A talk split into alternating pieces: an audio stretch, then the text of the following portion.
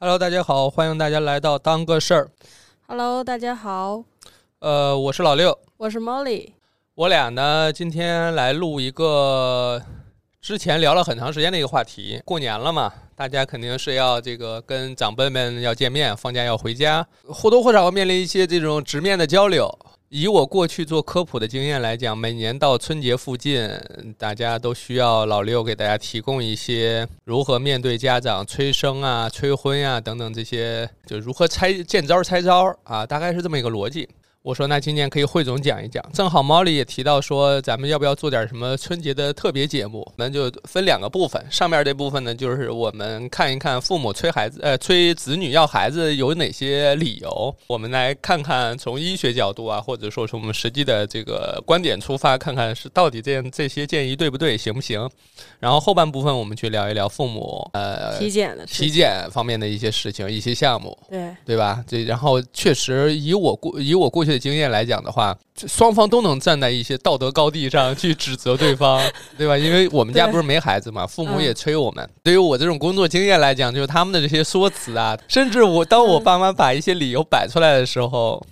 我我都噗嗤一笑，我说哟，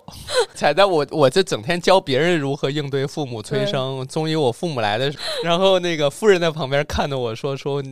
这个咱爸妈提起那几个他的那个想法的时候，嗯我看你眼睛都亮了，就终于，对吧？有用有用武之地了，对他们有那种感觉。但是我反过来，我的经验就是，当他们在提催生啊这那的时候，我都会见缝插针的提他们，哎，我说你们该做肠镜了啊，哎，你们的那个 B 超做了吗？ 血压还稳吗？对对 对，然后见缝是的插针的挤一点这个体检过去。他们有时候对这个事儿吧，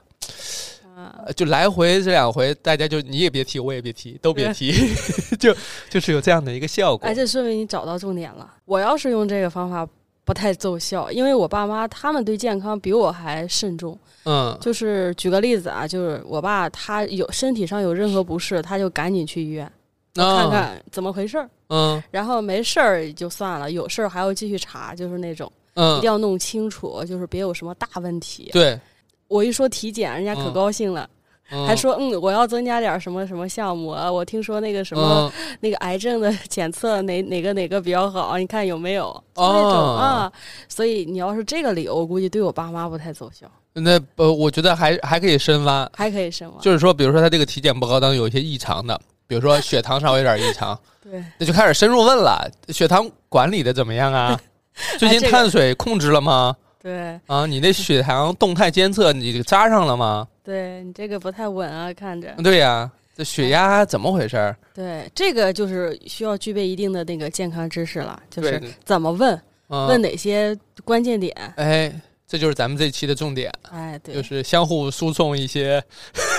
弹药加弹引号的，弹知识，知知识识不能叫弹药，好 吧？我们先来说说这个父母嗯催生孩子，你你有听过哪些？完，我这儿大概分了一些类别哈，对我觉得他们经常会用的第一大类别就是说。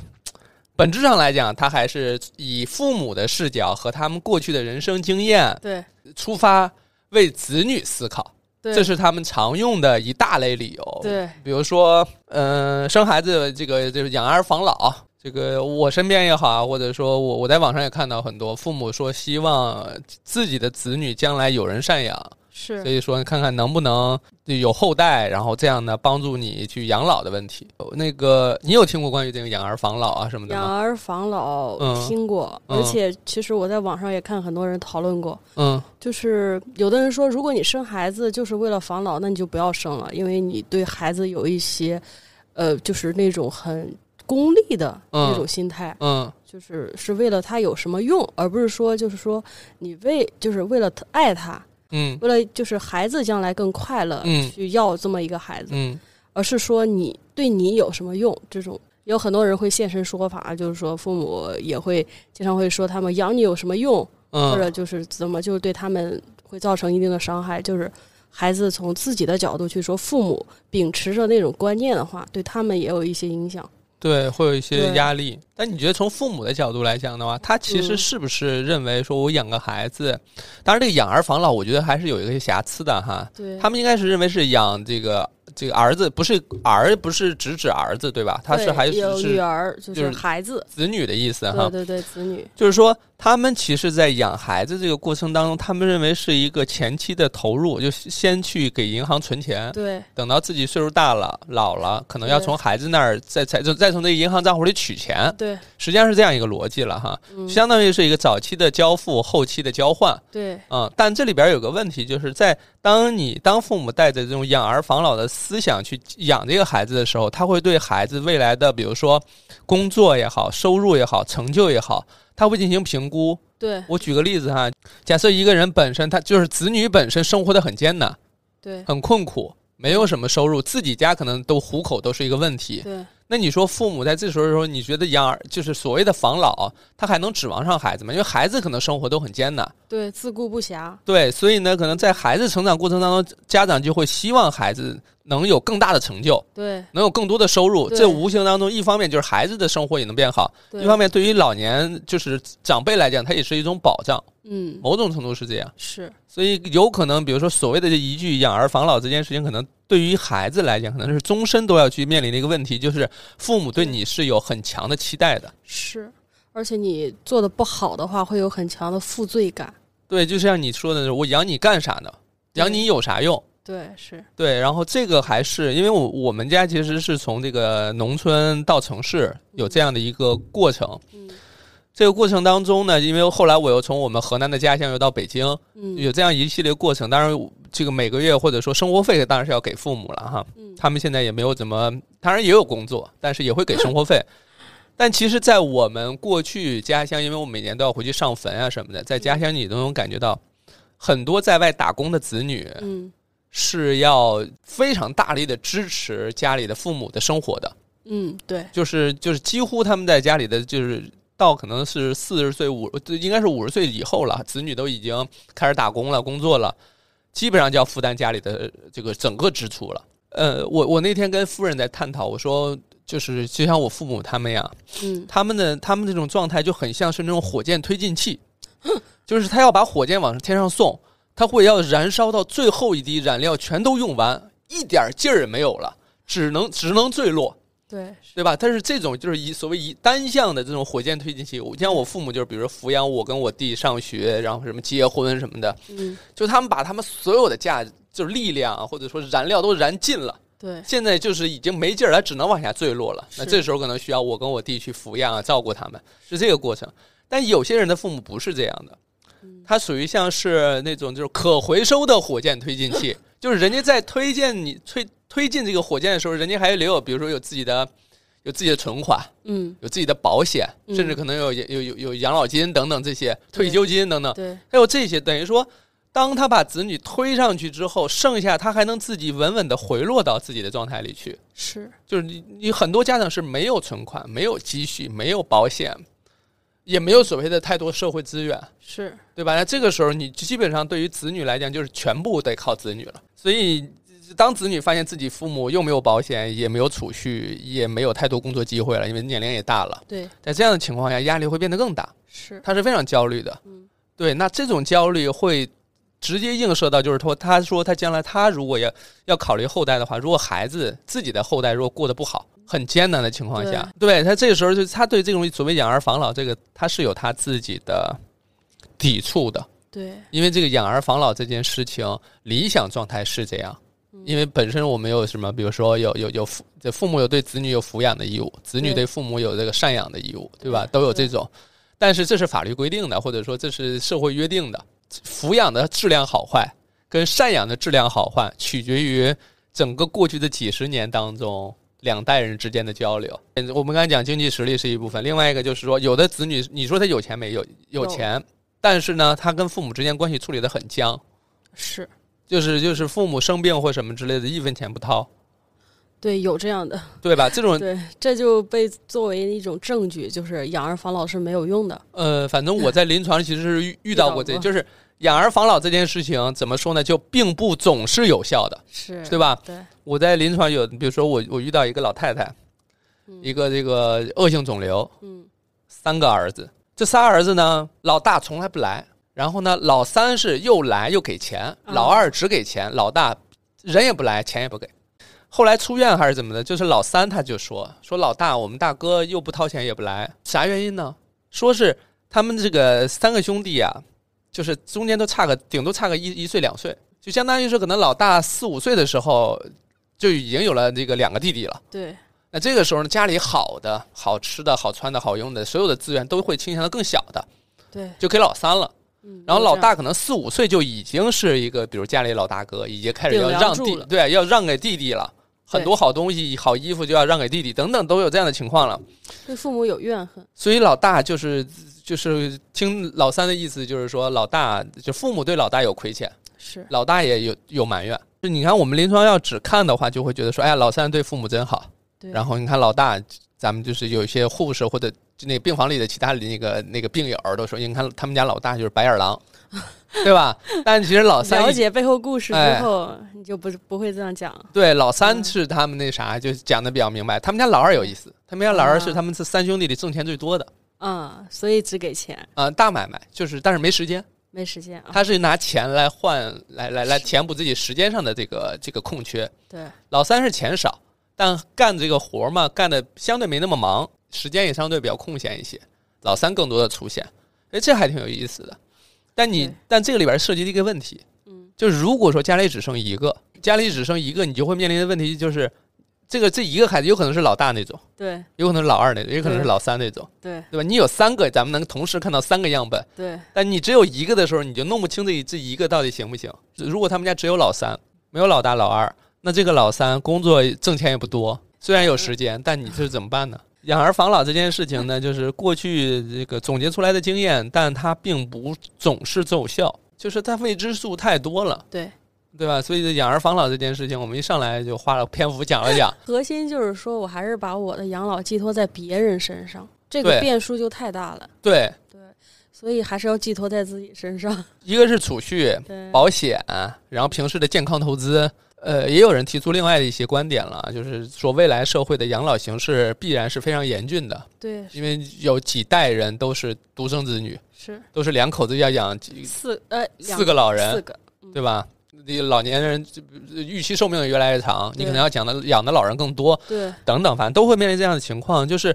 是非常严峻的，对，可能就要面临的问题就是你确实可能要住养老院，哎，还有一个就是嗯说支持你要生孩子，就是说即便你去养老院了，嗯你有孩子那种 嗯，底气也比没有孩子的足。就是说，如果养老院的工作人员嗯对你不客气了，嗯就是有孩子的话，嗯还能跟你出个气。嗯，我但是你明白。没对没孩子，就是说你只能任打任骂，就那种。对，因为也有时候是怎么说呢？咱们也看过近几年的一些新闻，当中有很多就是护工虐待老人，呃护工虐待老人。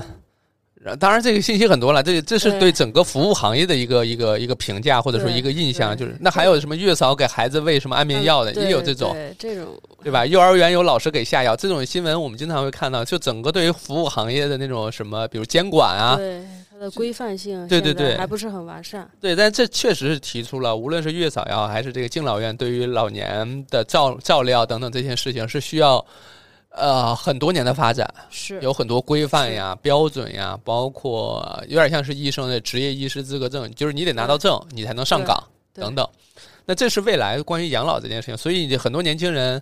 呃，一方面说这个排斥这个所谓养儿防老这种说法，另外一点也是，其实对未来养老事业的发展是有期待的，对对吧？是我自己都有期待，比如说我我很喜欢什么电影或动漫，将来可能住在住在一个什么某个，比如说漫威啊或什么的这种主题的养老院里对对有有。啊你知，道现在有个养老院，就是带老人玩 电竞，对呀、玩我觉电竞我觉得很这酷种的。嗯，是啊，就是比如说给我盛饭的就是钢铁侠， 对吧？蝙蝠侠夜里来给这个熄灯，嗯就是还盖被子是吧？ 对对对，我就觉得这种嗯，好像不是也不是不行啊，这个当然可以了。 对吧？因为你嗯现在可能也很多，因为我爷爷那时候住的敬老院里头，就是还要打麻将、啊，打牌，嗯也有也有这个书籍演的对。 然后那护工还得说：“你老爷爷，你可别着急啊，你的血血压压也挺高，高你别给自己气过 去。这还挺好，就有同伴儿。”对。嗯但刚才说那个子女这件事情，我也看到另外一种说法，他是这样讲的，就是。因为护工也好，或养老院也 好，他其实很难分辨这个孩子是不是老人的子子女。对但他需要的是，不是只有子女才能监才能够这个叫什么监监督这些这些养老的护工什么之类的，嗯避免他欺负老人，嗯而是任何你的亲密关系可以都是有可能。比如说，假设我举个例子啊，就是嗯老六，我这一辈子兢兢业业搞科普。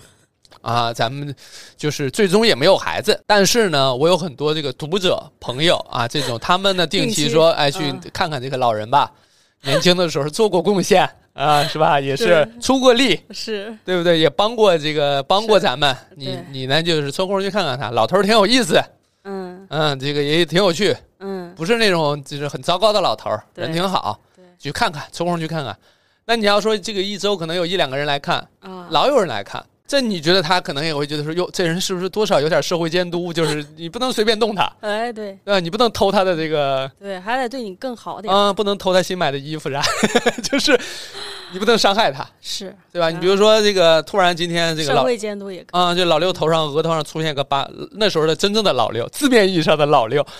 真的老 了，啊、出现个伤 口，那人家来问说，那咋咋回事儿啊？别额头了，下巴吧。对哎说啊，这个在老刘自己刮胡子的时候自己给划的，对吧？你这就要问问这伤口哪儿来的，为啥这嗯对个脖子上有淤青，是对不对？你问一问，交流交流，他可能就啥，对这好的多，对吧？这就好是很得多啊、所以就是说，你有一些稳定的、长期的这种这种关系，对社会关系也好，或什么关系，这其实某种程度来讲也是一种作用。也对，也是一种监督，对，所以这种情况就是我们当时在趁、我们说这个养儿防老这件事情，并不总是奏效，同时也是想说未来的养老事业确实要去解决越来越多，比如少子化的问题，对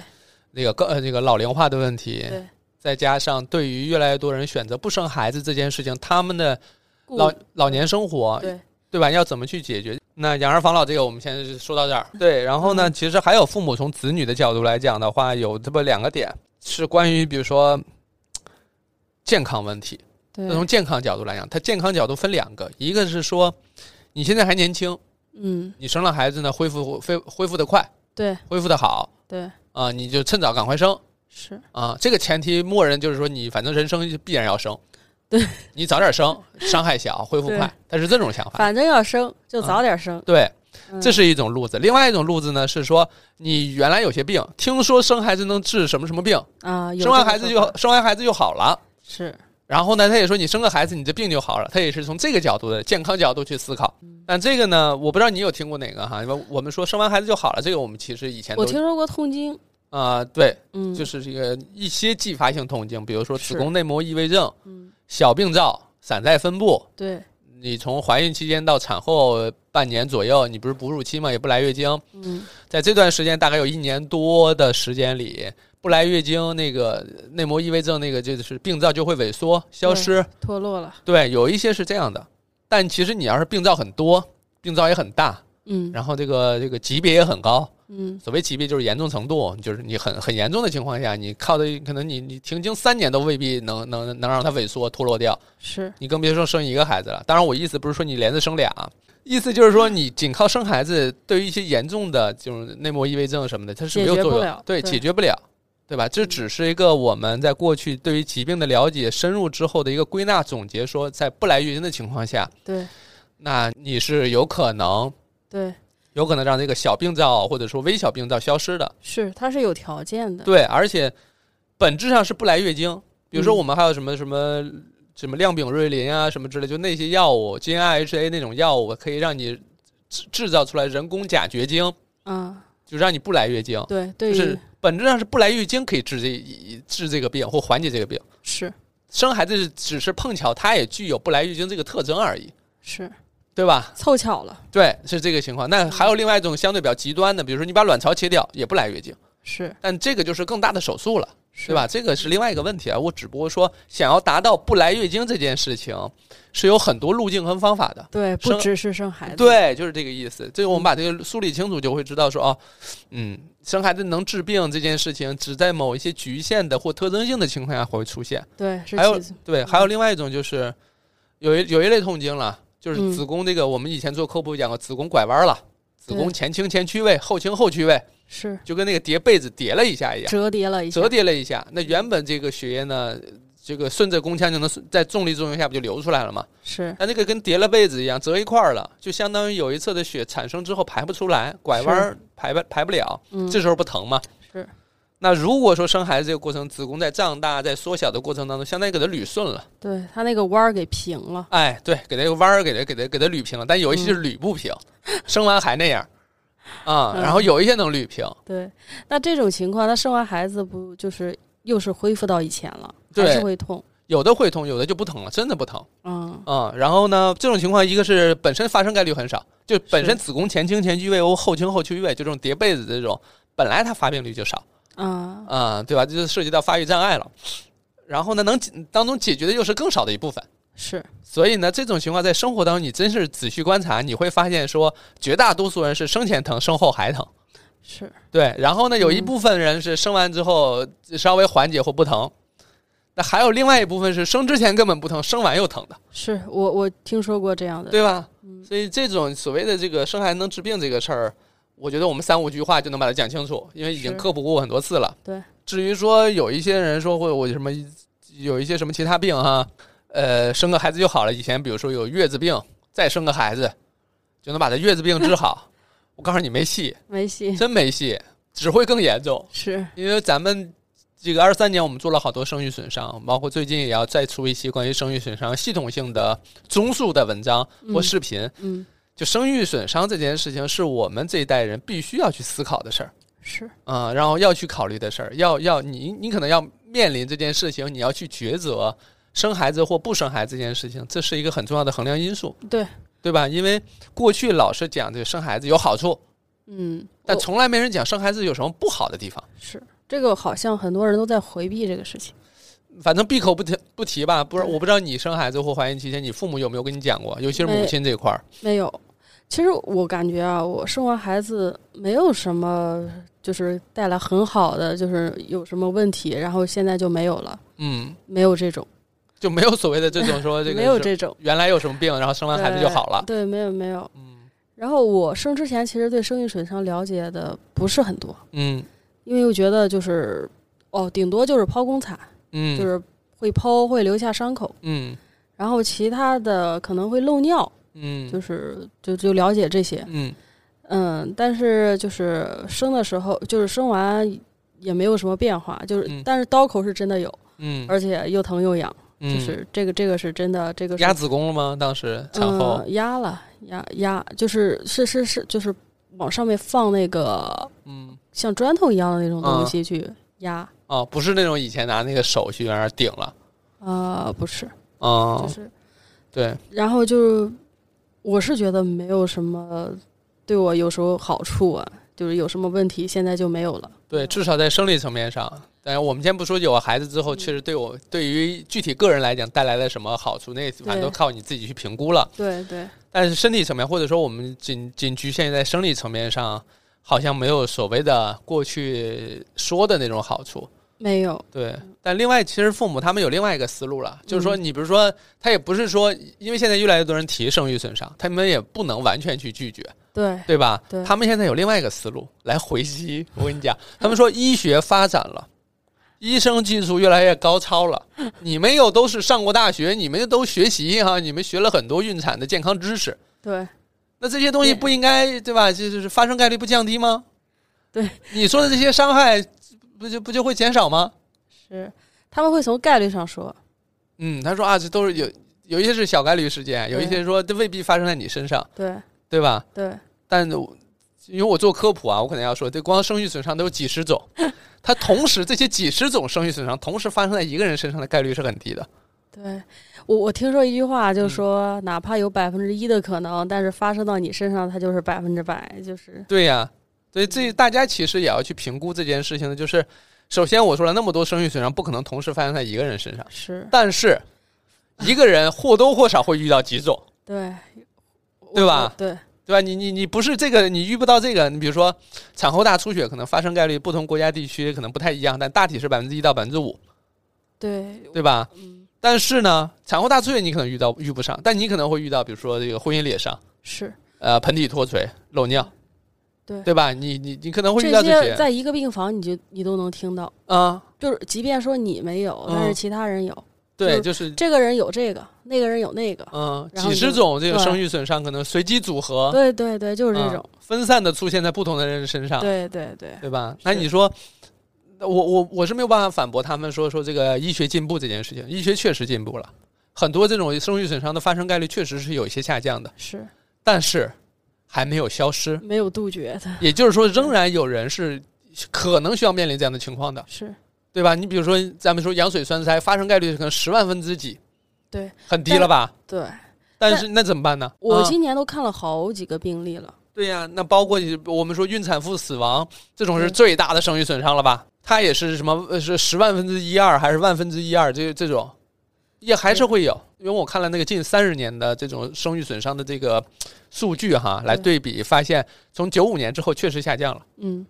但是也没有降到零哦，是还是有，还是有。嗯对吧？你整整个我在临床的时候，我们无论是那个诊室的墙上，还是培训，还是整天演习，演习的就是如何避免孕产妇死亡，对吧？这种该怎么抢救？对，我们整天在演习这个，为啥？就是因为我们想尽可能把这数据更降得降得低更一点低儿一。点，可嗯问题就在这儿，医学它是有它局限的地方的，是这可能别人可能说起来说你不能找拿老拿一个小概率事件去去去描述一个群体哈，是我们需要让大家知道。是，啊、我们需要提醒大家，就是你不要认为小概率事件就绝对不会发生在你身上。另外一个就是你根本你不知道你做哪些可以真正的避免这件事情，而且比对如像羊水栓塞，你就避免不了对，这种事情，就是它不是医学进步的问题。是医学进步，首先它没有进步那么快，没有是我们想象中的它可以解决所有问题，嗯对吧？第二个呢，就是说，呃，当发生在一个人身上之后，你会感觉到的更大的那种无力感来自于就是这个医疗的局限。是人类到目前为止只走到这儿了，他还没有对吧？克服这个问题，对，就从人类直立行走到现在几百万年里头，嗯也没有把这些解决，这些彻底解决，对吧？所以有些嗯情况来讲，我们是需要把这件事儿给它掰开了揉碎，给它放到大家面前，大家再去对选。对对对，除了这个呢，我还有一个就是父母从子女角度来来讲的哈，有这么几个，我我不知道你有没有听说过。第一就是你生了孩子，人生就完整了。他会认为说，父母催促你要孩子是为了帮助子女的人生变得完整。我以前也，我以前我我们做那个妇产科人间冷暖的时候，不讲过一个病例吗？就当时我们的一个患者是卵巢癌，嗯在她是在怀孕期间产检发现嗯卵巢上长了一个肿瘤，嗯是个，是然后一查是个恶性肿瘤，但她已经怀上孕了。然后这个时候呢，就面临问题，二要么选一，手术化疗嘛，那这对孩子肯定不能要。但是他就非这位得患要者选择的就是要继续生，继续怀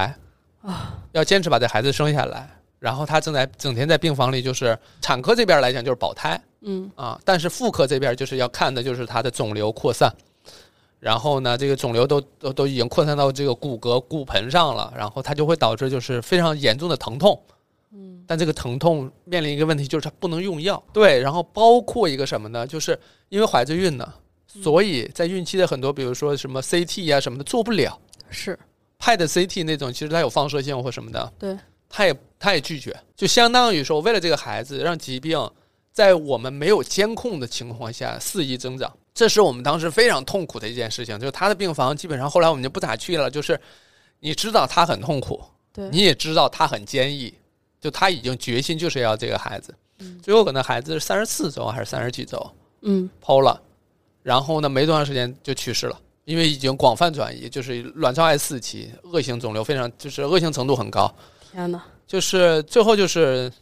那爸爸抱着孩子，是然后站在坐坐就是应该是坐在走廊还是什么跪在走廊，就是哭痛苦，你这这图啥呢？我觉得孩子很可怜呃，一个是孩子可能出来就是没有妈妈，是对，另外一个就是我不知道，反正那个那个爸爸就是就是孩子的爸爸，其实当时也在说了一句话，就是就给我留个孩子干啥？对吧你都不在了，你这就要孩子干啥？我只是说在想，就是关于有了孩子，人生就完整了这件事情，是是由谁规定出来的？就所谓的完整，到底是叫什么叫完整？对，就相当于好像每个人都有一块大饼，嗯你上学这把这一角拼上，然后你结婚又拼上一角，对，然后又生子孩子又拼上一件儿，然后呢，有了孩子再再供着孩子上学拼一件儿，供着孩子结婚生子又一件儿，最终你把你这大饼拼圆了，是叫完嗯整了。我觉得这种人生就像每个人都是不同口味的披萨，确实有很多角儿对共同组成一个圆，对但是呢口味不一样，谁组成谁的就完了。是就不要互相评价了。对，你是这样，你是这个口味的披萨，你就你你是用这几个角拼成的，对，那你不别能人别人用什么其他角拼成呢？而且这个人生，咱们说完整不完整吧，它有一个很核心的点，就在于我好像只有到死那天，我才知道完整不完整。是，而且为什么要追求完整呢？哎，这是一个很好的点，对呀、就是就是不完整又如何？对呀、嗯，首先是你比如说，我们可能要经历几个阶段，第一是是这个在意人生完整不完整，是第二个我们可能发现说哦，人跟人的完整是不一样的。是，到第三个阶段就是我已经不在意这个所谓完整不完整了，对对吧？对最后就变成了就是说管他呢，反正我过完我这一辈子了，对我觉得他就他就是这样，可以了。这个父母肯定有他们对他们心中有这个关于完美的一个标准，是，子女可能也有。对。啊但是两个人关于完整的定义应该嗯是不一样的。对，而且这个其实我们说生孩子这件事情，它是，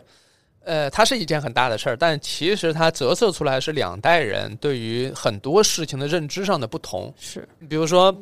有些家长会说，有了孩子就幸福了，对吧？幸福是一个非常虚的这个这么一个一个一个一个一个词哈，它嗯更多是来自于我们生活当中的一个实际的感受。对就是那种感受源自于是是是阳光的、明媚的、对未来充满希望的等等的，就是一堆词混合在一起的一个复杂感受，叫幸福。但是呢，我们说它面临一个问题是啥呢？就是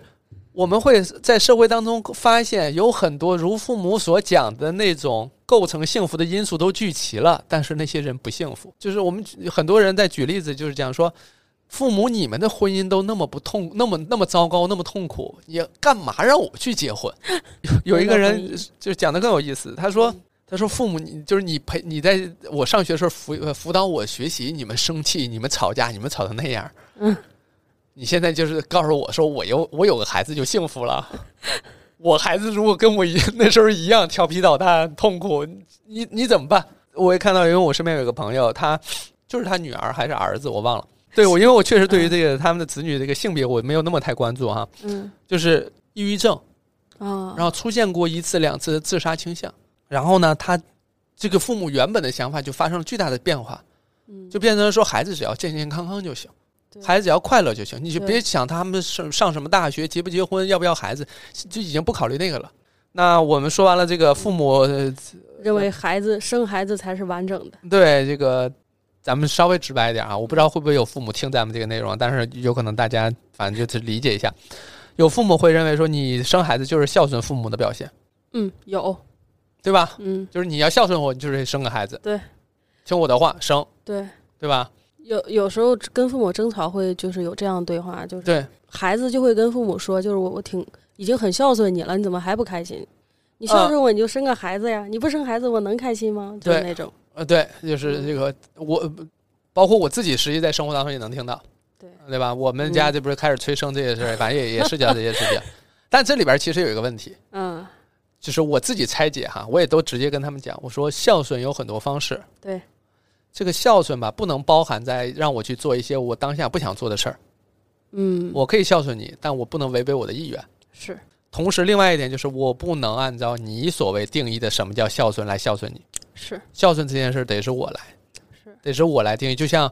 我小时候说我想吃那个，你说别别别，你吃那个不行，你得吃这 个，对吧？你照顾我，你为啥不是说我想要啥要啥，想吃啥吃啥呢？是，你是不是也就跟咱们那个开玩笑说说父母为什么不挑食？因为他只买他想吃的 嘛，对不对？对那一样啊。那我小时候我想吃这个，你也不让我吃啊。 对那现在到了所谓的孝顺，你抚养是这样抚养，那我孝顺，我是不是可以按照我认为合适的，我认为合理的，我认为的孝顺来孝顺？比如说，我给你体检，嗯，我带你去做检查，给你们买保险，然后呢，呃，平嗯带你时们玩儿，啊、出去旅游，游，嗯，对吧？等等这些，我说那这些不行吗？但这些也也行吧，但是 就是他他还既要又要，你发现没？ 就这些发现也行，但是那要有个孩子更好了对对，你要有孩子，我啥都不提了，啊就！那种，对，嗯，就是那我要那我就说那啥啥意思？有了孩子，生活费都可以不给了，对饭不吃了。对，万能良药，他说那也那倒也不 是，你知道吗？就是也都能算清，嗯，对，账都能算清，但是呢，就是会有一些这样的要求啊，贪贪心啊，啊，就是关于孝顺这件事情，我其实父母提出孝顺这件事情，我能理解背后他们并不是有意的，但他们确实在进行亲情或道德上的绑架，绑架，嗯，是有这种，对吧？他嗯自己很很很难说。你像我，比如说我父母，或是或者说身边人，他未必能准确的把“道德绑架”这四个字说出来，对，但是他确实这么， 做，对对对，对吧？行动证明，那他就在这么对他做出来的时候，他也不觉得说，你像咱们现在，因为经常会提道德绑架这那的，对，咱们有时候做出一些类似行为，咱都害臊，说哎呦，我是不是在道德绑架你？是他对们吧没有这样的反思，他好们多可能察觉不到，是呃，甚至可能他们真的感觉到了，但是就这样了，我我倚我就倚老卖老，我对对啊，我是老人，那你得孝顺我，这对吧？对说到哪儿都都都都都讲得通这是道理，我之前还老听他们说，哎，你这个，我还我还指望你以后孝顺呢，你现在怎么怎么样了？啊就比如说你没有按照他的方式去啊怎么样，嗯，他就会说，哎，我我我老了，我还能指望你吗？我对指望不上了。对你看你现在都这样，对，就是这种，所以你看，他们对于这个孝顺这件事情，坦诚的讲，是有非常明确的具体的需求的是啊。他们不讲，对。我跟你讲，父母经常会因为你如果问他要啥，啥也不要，对我说句难听的话啊，嗯其实就是我在家里面，因为在上学期间吧，呃我我忘了是大学毕业参加工作还是什么时候，我是跟我父母有一年回家，嗯有一个非常严肃的对话。当然，夫人跟我一块儿也回去了啊。嗯，夫人从她夫人的视角来看的话，以为我们在吵 架，因为我们家有时候是说话声音大，对，声音会大一些，真的。但这样的情况，他以为在吵架，但实际上是在我看来是一个非常严肃的对话，就是父母对子女的爱到底是不是有条件的？我觉得是有，嗯是有一些隐形的交换条件的，是但他们我你不知道要是怎么故意样啊了无视，还是嗯还是说就是忽略，还是不在意，但他确实有，是，我们能够身心清楚的感受到，确实有那些条件在，对对吧？你比如说，你要不生孩子，那我那我养你有啥用？所以这种其实是非常现实的一种情况。因此，他对于孝顺，对于子女来讲，在孝顺方面，他有很多期待。他仍然是像我们开头讲，希望子女有好工作，是然后你是你还要有好的婚姻，对，生个好的孩子，有子女，子女这个还要那个这个上优秀优秀好嗯出类拔萃，嗯，这些都意味着说，家你就是这个这个，无论是老人还是家庭，都有在更长时间的维度上有更好的收益、更好的生存条件对、更好的回报父母、孝顺父母的一些机会。对，他是有这一系列期待，比如像你提到的，我们说孝顺是一种，嗯，然后血脉传承对，是一个方面吧对，还有呢，这个就是光宗耀祖，嗯，就是家族里边儿这个出人头地，是等等，他们其实有很多在这方面的设想。期待，对，因为以拿我父母来举例子来讲，他们最光光辉的时候、光荣的时候，是我跟我弟都在上大学，嗯学校都还不错嗯啊。在学校都不错的情况下，然后后来又我我就是我弟还在上的念研究生的时候，我已经这个上临床工作了嘛，嗯，然后又是北京三甲医院那段时间，我父母简直是他们这个亲朋好友当中，我跟你这么说吧，到什么程度？度？呃，差不多，就到嗯什么程度呢？因为我们俩，我跟我弟学习啊或者工作还不错，嗯以至于会被会让别人误以为我爸妈有过人之处，对因此我爸妈都会被邀请到别人的家里去帮人调解家庭矛盾。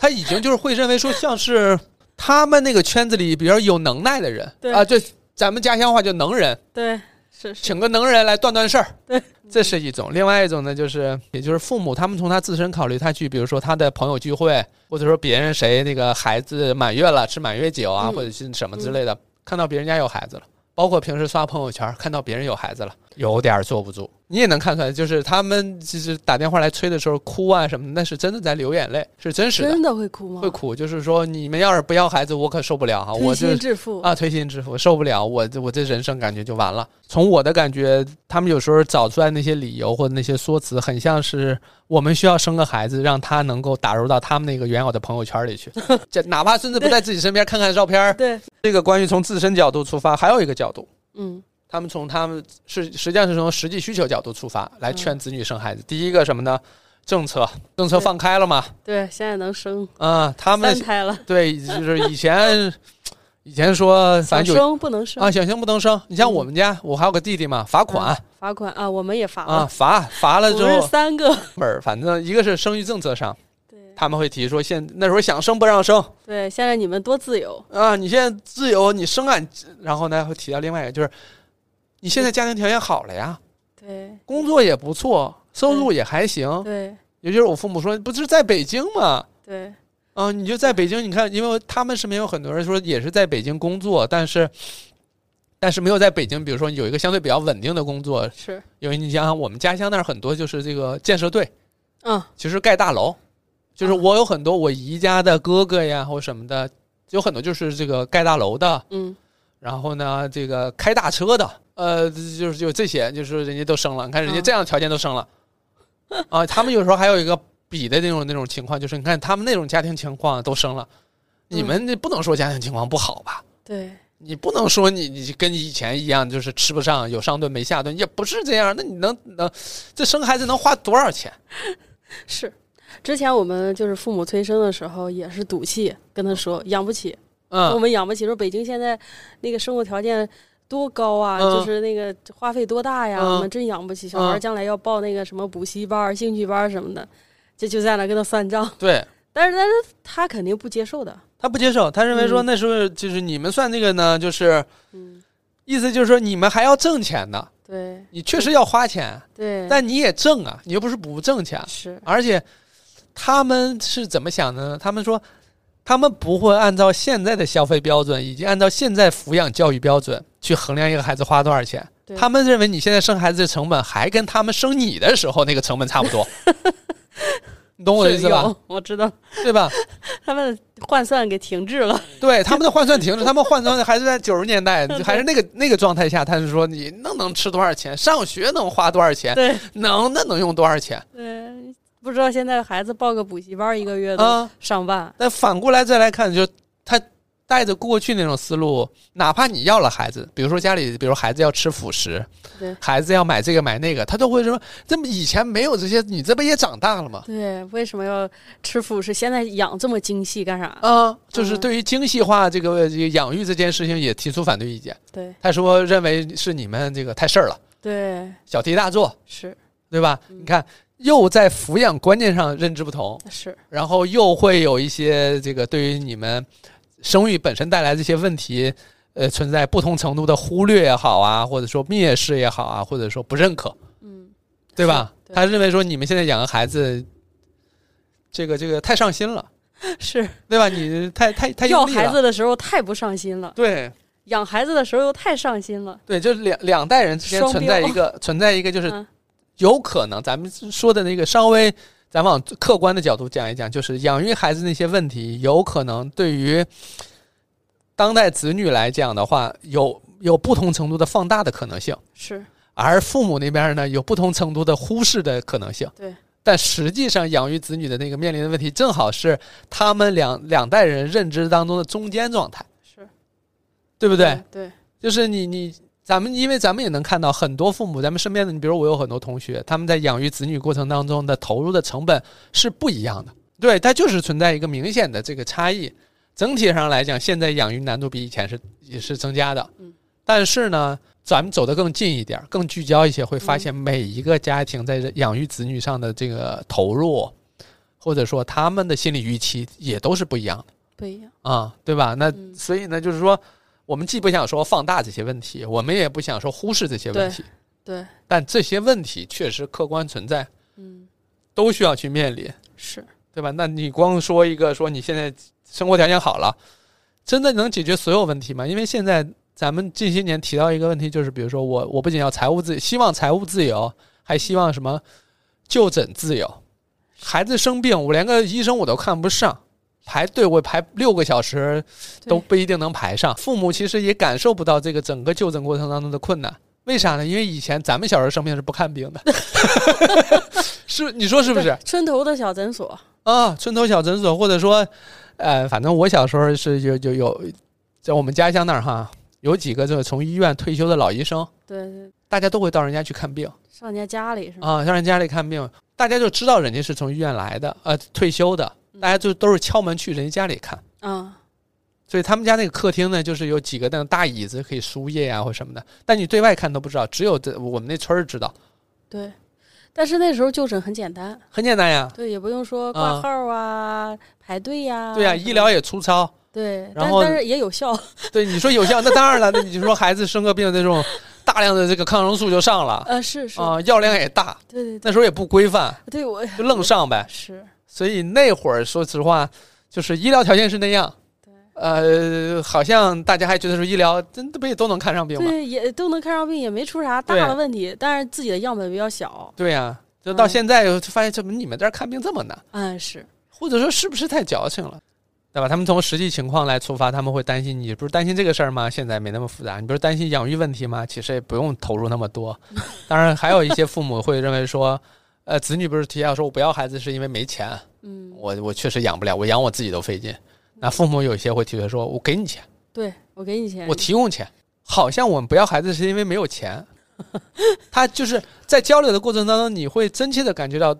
你所担心的问题，对方是一点儿不在意啊。包括比如很多女性会面临一个问题，就是说生完孩子可能自己要面临一个职场当中的困难，嗯比如说这个所谓的这个母职惩罚，是咱们会提到，还有一些可能比如说囚徒困境。所谓囚徒困境，就是产后的妈妈跟这个职场的嗯这个公司的老板等等这些，大家都做最好的选择，就是大家都很痛苦，嗯对吧？这种所谓的嗯囚徒困境，因为资源就那一些嘛，是类似这种，那就会面临这样的问题。但你说你讲这些，父母根本不关心这个，对，父母不关心，父母是在考虑这些问题的时候，他他是不考虑当下这个时代所面临的问题的。是，啊、然后他说我给你钱，不是不是，这给给钱这个解决不了这些事儿，你能给多少？对，当然，你要说父母给一个亿，我觉得那都不是事 儿。对，你要说给一个亿，那我们觉得那咱们重新把这事儿再重新聊一遍，对 对吧？对，就是你这个给钱，比如说你有些我在网上看到的，嗯说有个女孩给我发私信说，这个父母说要催我们要孩子，啊，我们说是我们现在小两口也没什么钱，父母说我们我们把家里的房子卖了，给你二十万。能哇，不能生这个孩子？啊，这就是真的想要，这就是真想要嗯，二十万。这个问题问的很有意思，他就说这二十万够不够？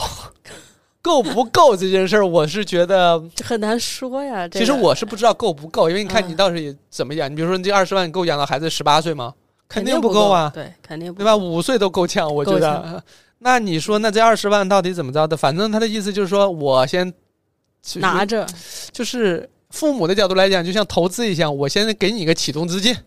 对，你先生了。嗯，生了你，你生完之后，哪怕这二十万花完了，但你也高低得养吧，你总不能说你没钱你就不养了吧？反正已经生出来了，你也推不回去了，对，对不对？是，就是你先先给你这句话，就是说，无论是用前面那些理由，还是用钱，还是还是说从政策角度来讲，等等，都是想要把你推到这条轨道上去。对，先生了再说，对，就是推你往你往往那个轨道上推你。对，呃，你一旦你上了这个轨道，你放心，下不来了，下不来了。嗯你，就没有没有什么办法退出了。对，尤其是这种，他还跟婚姻不一样，婚姻还有个离婚，哪怕是有冷静期或什么，但是他也有他的所谓的退出机制，只不过退出机制很难而已。是，孩子这个事儿，你咋退出？这个就是一个长期的过程了。就是你生出来，你说我不认你，对，这这个不嗯可能。有啊有啊，这个现实生活当中不也有吗？有一些那种抛下孩子走的，但这种嗯肯定不是主流嘛。对对主流来讲的话，就有了孩子之后，那就真的给自己架上去了。是，对吧？嗯所以很多人可能对于把自己架上去这件事儿没有做好准备。嗯对，就是我们在探讨这件事情，不是给大家一个呃明确的结论哈。我们说你怎么着，你们俩要怎么对 打，不是我们再去剖析他们这些理由背后，他们就是比如说对我们假设有父母在听我们这些播客的时候，他们也能理解哦，原来年轻人他们是这么想这对个事对儿对的，。互相理解，对，然后我们在讲这些，有有年轻人可能听到的时候，他们也会觉得，一方面可能说啊，有对你是我的嘴 替，另外一方面也有可能会觉得说，哦，父母原来他背后有是这样的思考，对，对吧？对，我们讲了这上面是讲了三个方面了，嗯，我们来到对这个父母最宏大的一个方 面，不生孩子人类就灭亡了哎，我我真听说过，啊，就是他们会从人类社会对、宗族、家族传承是啊，或者说从这个，这就是咱们东方文明。对。我以前听说过一句话，就是说现在的人怎么这么自私啊不生孩子，国家怎么办？嗯民族怎么办？嗯都不生孩子了，那不是灭亡了吗？嗯，就真真的会有人这他样，们会有这，样的，对对对，那种宏观的家国理念，嗯，他你咱们从某种程度来讲，他们之所以有这么多人选择这样的一个界，呃，选择这样的一个说法，对是不是因为他确实讲出这句话的时候，他某种程度来讲，他站在了某种高地上，他好像有了一个所谓的道德上的高地对，我先站上去，然啊后。我下面说什么，我你都从得人类听着视角啊，对。人类、地 球、生命的延续，对吧？就你是再宏大也宏大不过我了，对，就是嗯我已经到头了，对我在画到头了，你对对吧？然后，对首先我们要从历史的进程当中，我们要看哈，几乎不太可能所有人在相同时间做出一样的选择，就是不嗯对会说你说有人不生孩子就都不生，对，不会，也因为对，就是嗯每个人肯定要依据自身的条件个做体境遇，对去做做出选选择，嗯如果从人类的这个角度来讲的话，在一段时间，人们的生育率会下降，但过一段时间还会再增长。对，它是一个波动，它是一个，波动。它简单来讲，就是当人们生的孩子越来越少的时候，那么社会投放投放到每一个孩子身上的资源要比以前多了很多。嗯，通过几代人的视角来看的话，我们就会发现，哦，可能在某一个时间段出出生的孩子，他们未来的比如获得健康，呃的抚养，嗯获得更多的教育机会，或者说获得更多社会成就的概率是增加的。对，或者说他们的那个所谓的底线是相对比以前高了很多，就是他们最差也能活得不错。是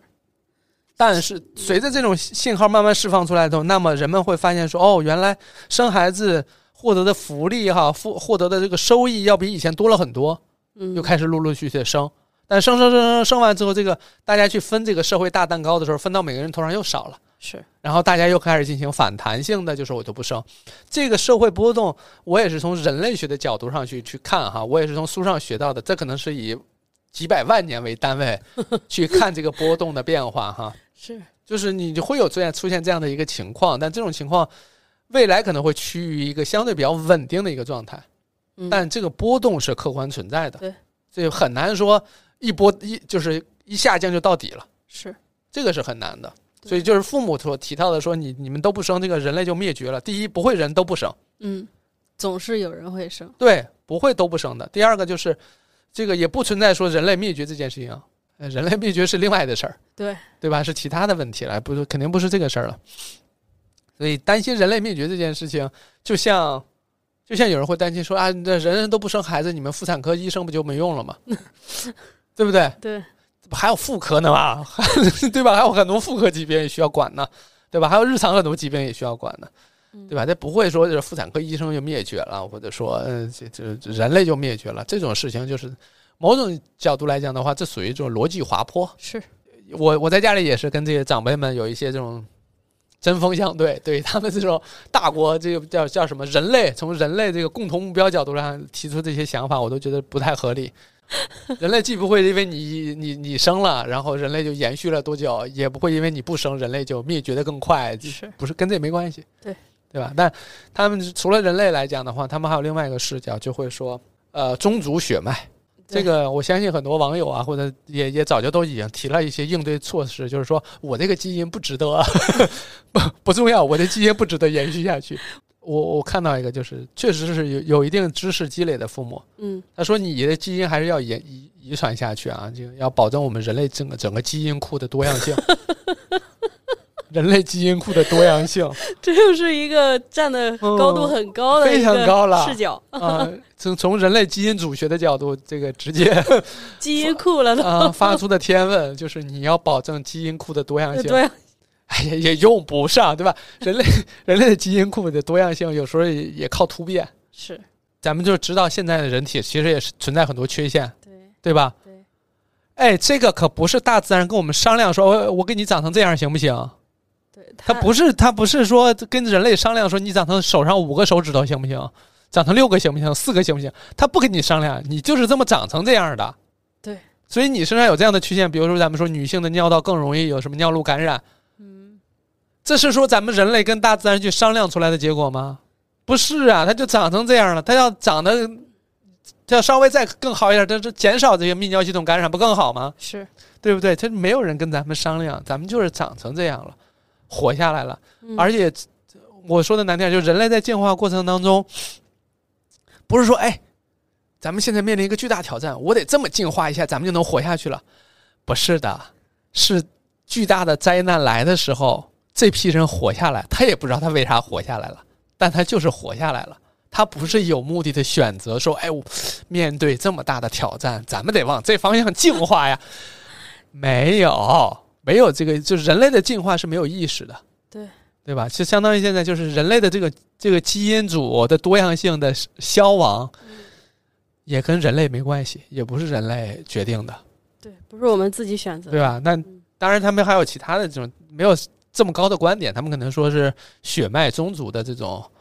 对吧？比如说嗯有些地方他会提到说，咱们这个家族的人丁不旺，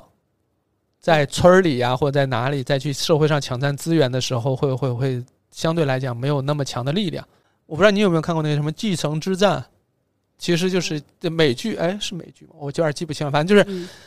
就是一个这种大的财团下面可能至少得有五个子女，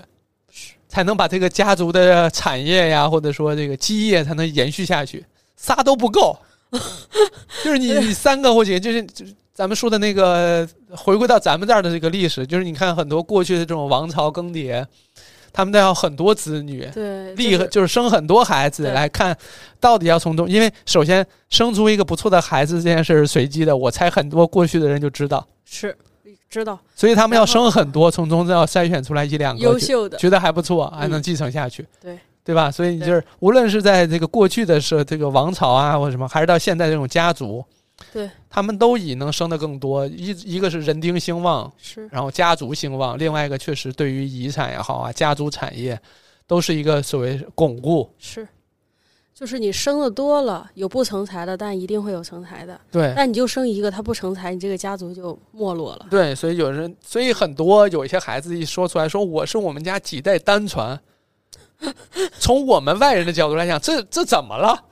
但从他的角度来讲的话，似乎他从出生那一刻就给予了家族的所有厚望， 是所以他打小他就从身边身边无数人都在说你是咱们家的希望啊，全村的希望，对对吧？你你可是不能不结婚，啊你是一可个不能不生啊，孩子。这后代那后代什么之类的，会有这种，所以就是他们也有会讲出这样的理由。所以子女在这种情况下，有很多子女他其实他从小听这种话的话，他是意识不到，他也无法反驳这些话，他甚至是认同的。有很多，呃，无论男孩儿女孩儿，他们都会认为为家族增加人丁是自己的责任，嗯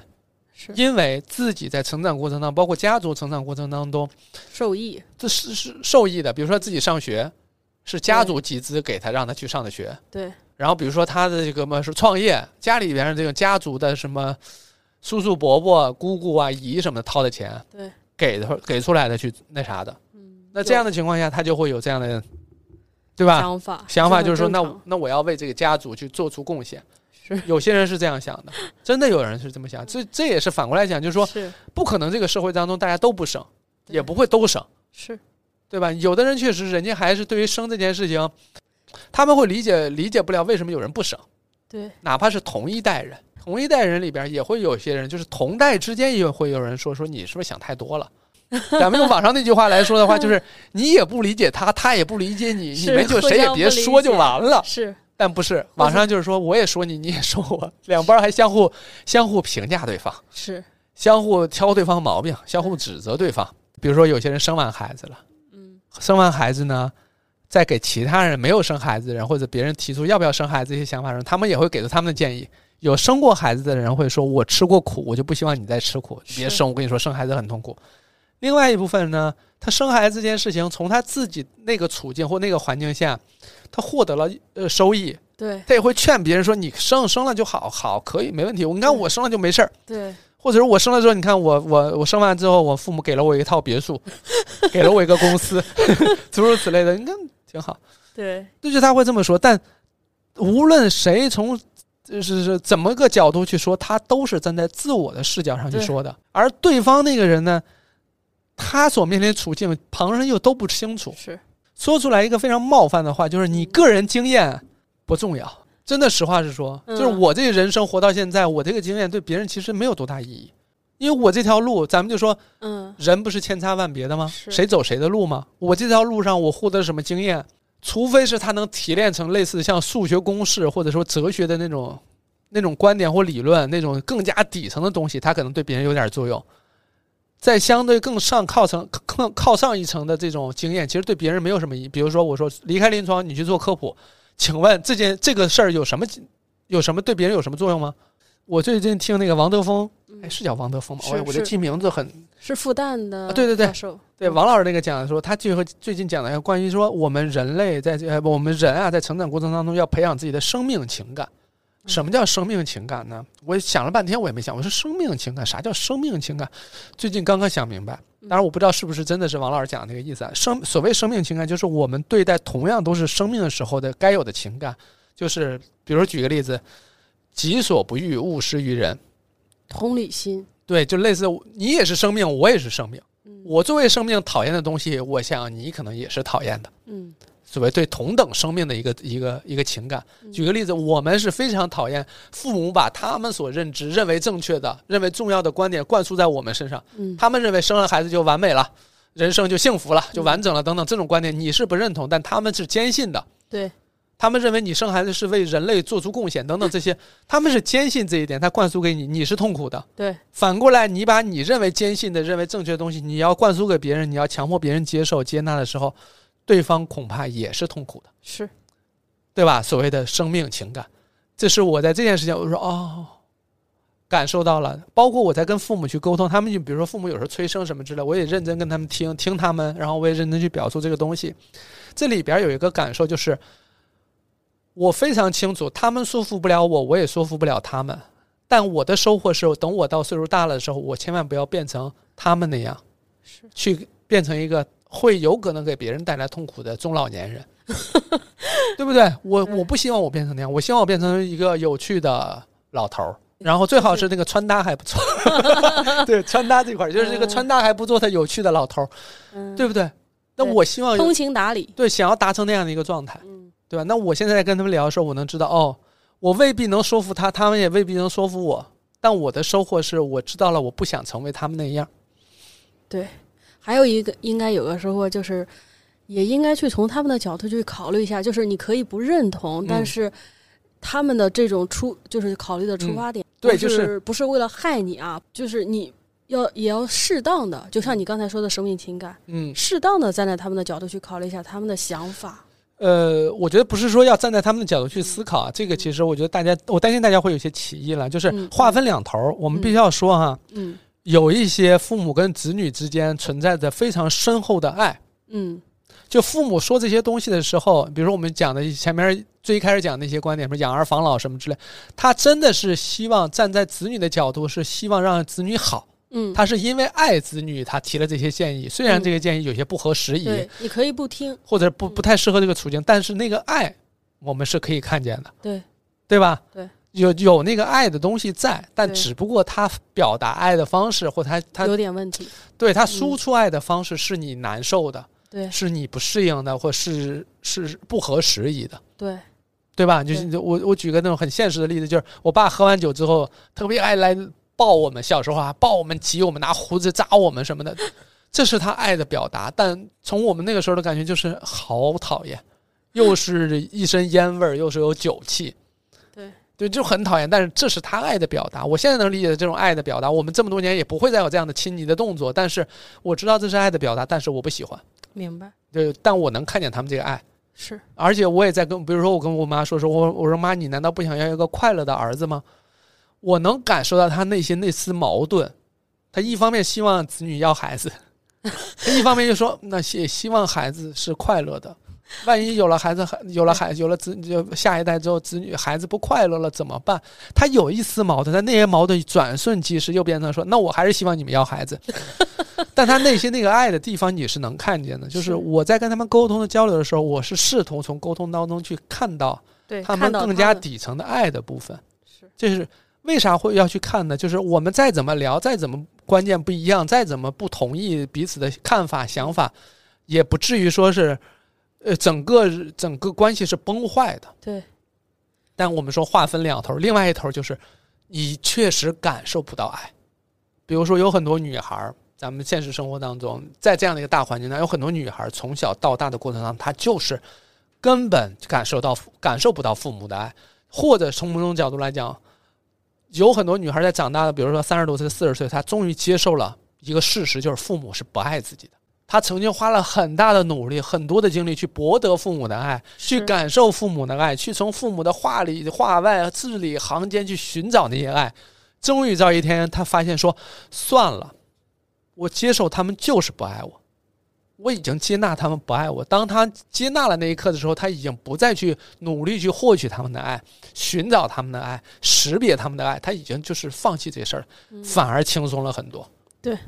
所以就是你看，我所谓划分两头儿，就是有的这种代际之间真的是没有爱的，它是痛苦的。是啊、你这样强行说，你看有爱，这是对吧？人是血浓于水，人人与人之间是有爱的。我告诉你，有一些是真没爱，是，我们要当你承的认。就是视野足够大的时候，可能真的会有这一类。对，但是你像我就是样本小的时候，我就会认为父母跟孩子那种天然的链接，就是有的人真的就一点都没有嘛，就是对，就是我怎么说呢？嗯那些链接或者那些爱，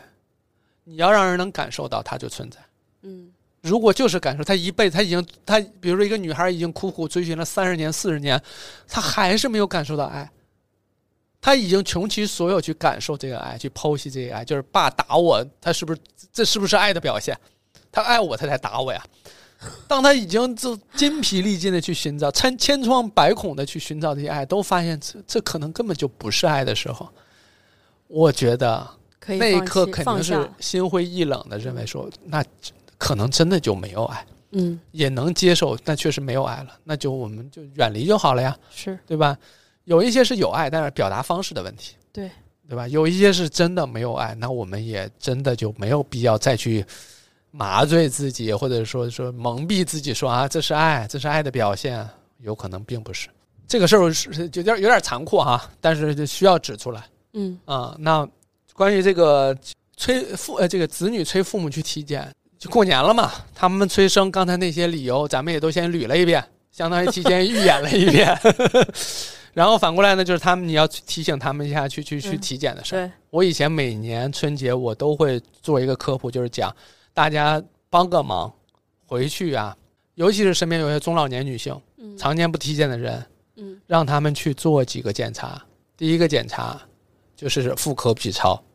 一个妇科 B 超一百五十块钱，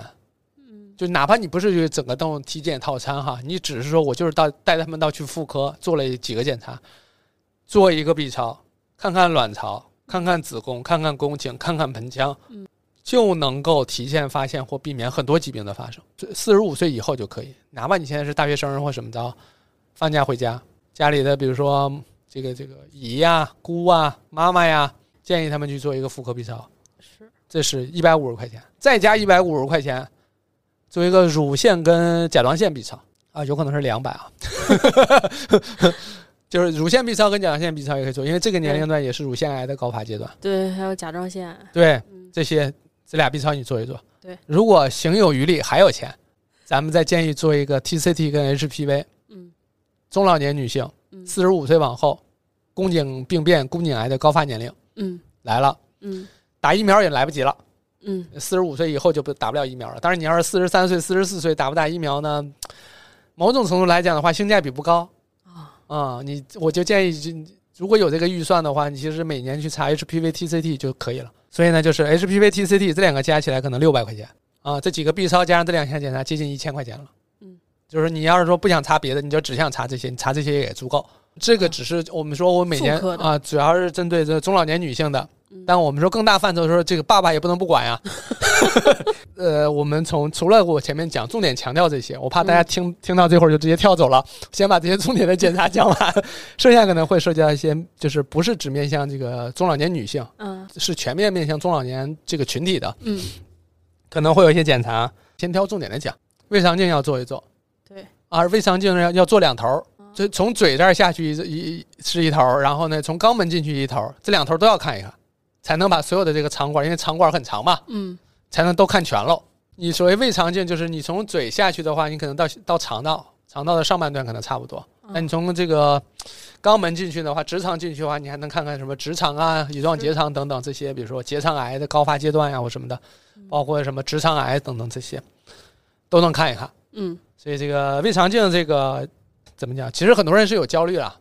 因为得得打麻药嘛，是害怕、恐惧不舒服。啊、这个我岳父岳母我也跟他们说了很长时间了，就就嗯还是有多少有点抗拒。嗯呃，岳父做了，岳母嗯还还没做，岳母就还是对这件事情，呃，说这个麻醉会不会这个变傻呀，或者我说妈怎么的，咱还要考博啊还是咋呀？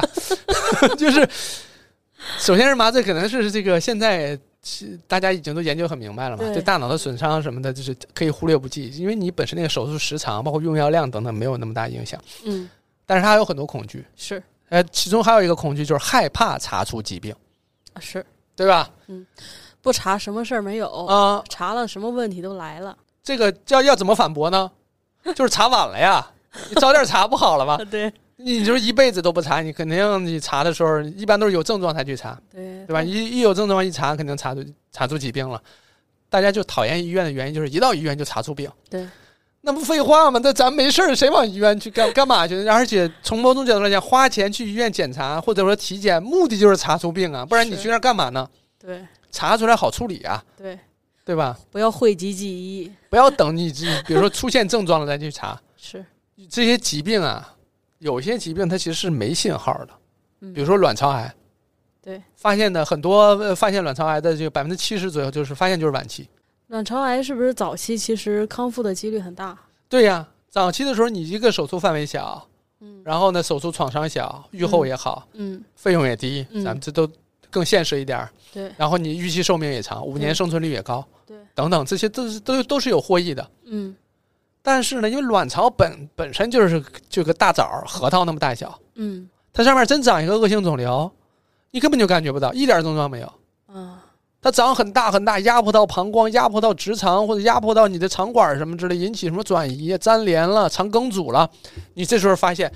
这多半就是晚期了呀，因为都长到肠管上了，那肯定就是至少三期起了呀，对不对？对，所以要不让去做呢？你要是 B 超一看，卵巢还是老老实实在那儿待着，因为随着你比如五十多岁之后绝经了，嗯卵巢就开始萎缩，嗯有一些健康的这种卵巢萎缩到什么，就跟一片纸一样。啊，小纸片儿一样，很薄很小，几乎看不见，对吧？但你要是突然看到长东西了，那你肯定是要看要要要查一查的呀，是，对吧？胃肠镜嗯，得做，害怕也得做，， 对吧？当然也有人说我胃肠镜我不做，我能不能替代去做别的？比如说有人说我做个全身的核磁，嗯，一方面这个费用是在那儿摆着呢啊，这个费用差不多跟做胃跟做胃肠，因为胃肠镜会稍微贵一点儿， 嗯但是呢，这个核全身核磁做完呢，可能也未必能看得非常清楚是。啊。这胃两个肠镜好像也不是很贵，呃，你上下都做，呃，分对对，要看北京还是在哪儿了，看什么啊地方做了。对，有一对些可能会便宜一些，但它是国家有定价，有是统一定价了对。核因为我磁家里嗯人刚做过，啊，嗯，哎、那多少钱呀、他就几百块钱吧，应该，我记得是从上面做是六百还是八百，嗯，然后下边好像做呢也对是一个几百块钱，反正合对起来是不到两千。对，嗯，一千多，对，好像是啊，核磁呢，就是你知道做，比如从头扫到扫到脚嗯，也得就就不到两千是，啊，嗯反还正因不为一定能查得因为清我们楚，只我们在妇科原来只查一个腹部，就可能什么都八百，盆腔还是什么的，八百还是、嗯还是六百了，贵，而且得排队，是排的时间长。当然胃肠镜可能也得排队了，排，都得排队。嗯，有的人排着排着就就是打退堂鼓了，不做了，走走了。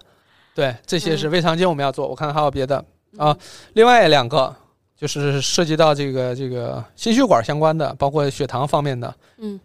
血压、血糖，嗯对吧？包括你那个这个血脂，就是血液方面的吧。我们是抽一个血，加上你呃去去两个血压嗯。血液方面就是我们主要是这这什么三高嘛，对，高血糖、高血脂、高血压等等这些。嗯，而且咱们国家的很多父母的这种他们的老一辈的这种饮食习惯，重油、重盐、重碳水是啊、重糖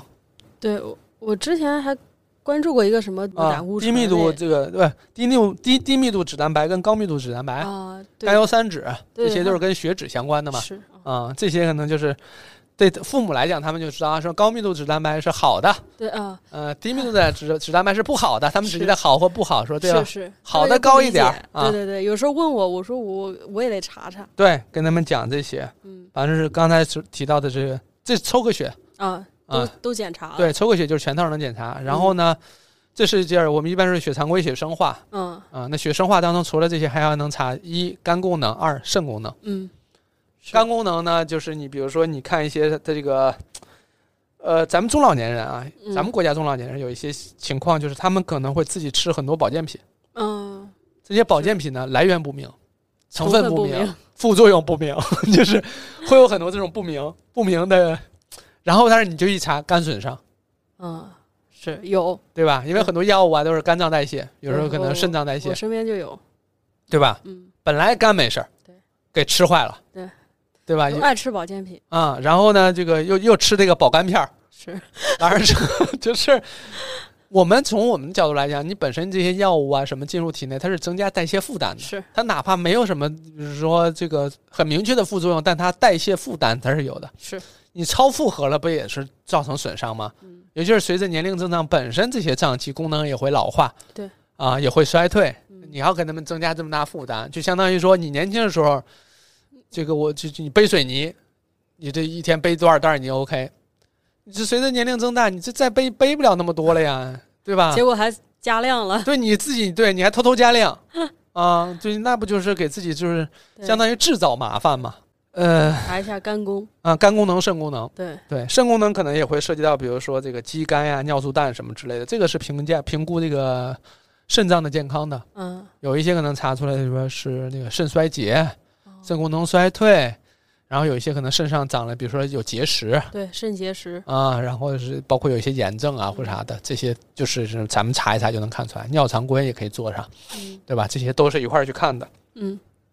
除此之外，心电图得做一个吧。啊心电图你得看看你的心脏情况，嗯有一些可能要做二十四小时的对动态心心动监测，嗯啊，动态心率的，或者说超声心动这些，其实都是围绕心脏的，有的是 B 超的，有的是 Holter，就是带二十四小时的那种。嗯然后呢，是这个我们家里因为有人来咨询嘛，也是有些可能朋友啊或什么直接把体检报告发给我，嗯有一些什么早搏的哦，心脏早搏，啊，早搏的，然后有一些那种就是老老老觉得可能心脏会漏跳几拍的，嗯对吧？这种心律不齐的等等这些，你就可以背个是二十四小时 halter，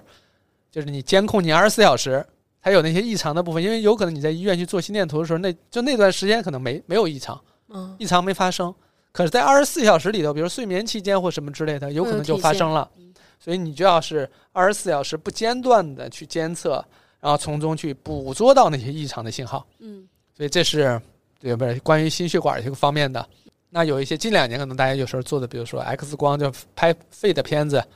肺上有没有结节呀、对，或者肺上有什么有什么异常没有啊？呼吸的情况啊，嗯有一些就是，比如说临床上很多的中老老年人嘛，面临比如慢阻肺，对吧？嗯啊就是呼吸呼吸上的问题，对吧？这就更复杂。将来我们是不是也邀请一些什么呼吸科的老师，我同学吧，都是同 学，这些老过来年给我病们啊讲一、内讲分泌呀、啊对，对吧？心血管啊，嗯这个老年方面，我们可以再展开再去讲讲。嗯但重点还是，这咱们起到一个提醒大家去嗯，对这些项目。嗯、我想想看，你觉得还有啥？有一些癌症的那种哦，你是说那个监测，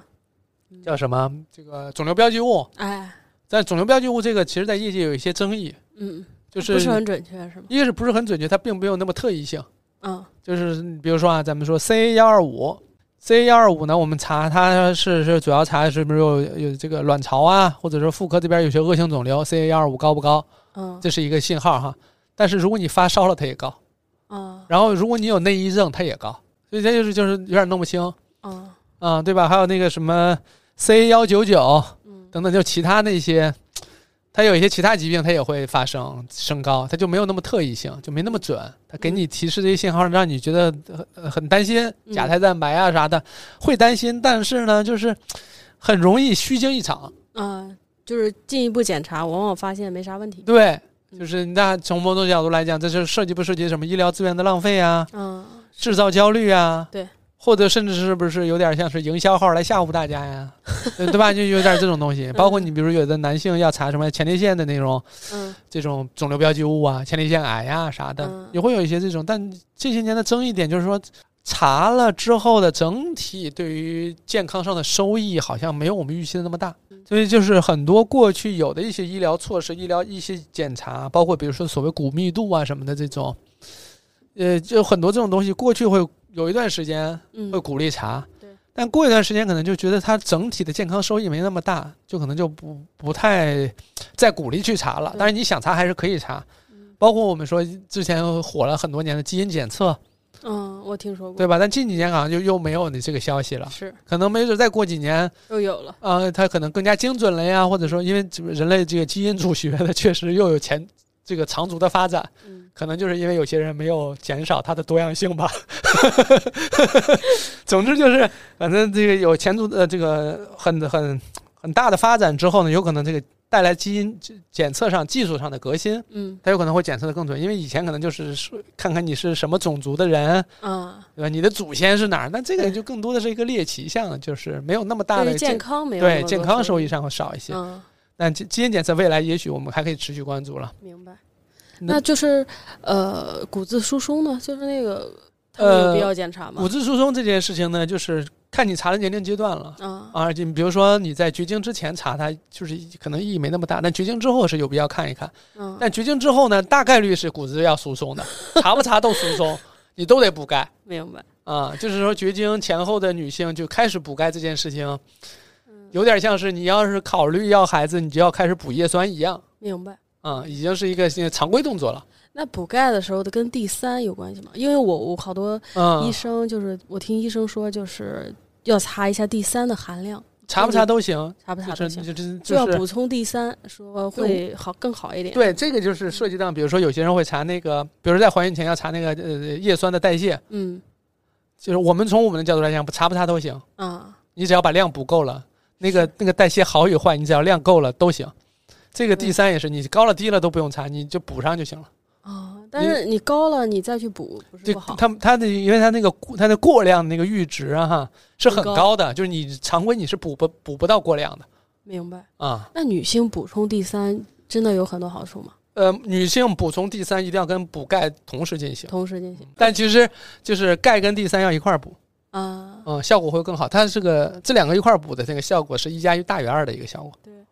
之前我听说说那个第三，它对于女性的一些，呃，比如说卵巢啊、嗯分泌什么的会好一些，就是它不只是骨质疏松，嗯、我这么说，那个第三就是咱们这有一定相关性，但咱们那个量啊，也也嗯也不够长，也也达不到那个效果。而嗯且你随着你绝经的话，卵巢卵巢它本身就是在衰退，明白最好对待对它的对待它的最好的一个状态就是不要刺激它。啊？让它自己完成它使命使命之后，慢慢的就退下岗就行，就是哦慢慢萎缩掉就好。就是自然进程，对对，不用管它。嗯，嗯比如说有些人吃一些保健品，说希望自己延缓衰老、嗯推迟绝经，啊，对吧？那吃的那些东西里边必然含有大量雌激素啊，嗯那可能对卵巢也好，对内膜也好有一些刺激，那也有可能会导致什么卵巢癌啊、内膜癌啊，包括乳腺癌的这个发生概率都会增加。明白所以这个还是再强调，保健品真的不要 随便吃，尤其是不明成分的。有些人会认为说，我吃了这些东西，我容光焕发，我你看我都已经绝经两年了，我吃上这些东西，我又来月经了，这多好！就是年轻了啊，我说嗯千万不要，你赶快查查内膜吧，这不会是内膜病变啥的吧？啊因为内膜病变或者内膜癌出现之后也会出血，啊。大家会以为那是月经。那那如果说真的要吃保健品的话，就因为现在如果改变不了观念，就是子女想要孝顺父母嗯的话，有什么可以吃的吗？拿着体检报告说，啊，他要是啥也不缺，他啥事儿都没有， 吃什么保？ 对我嗯孝敬父母，我想想看，以什么其他方式呢？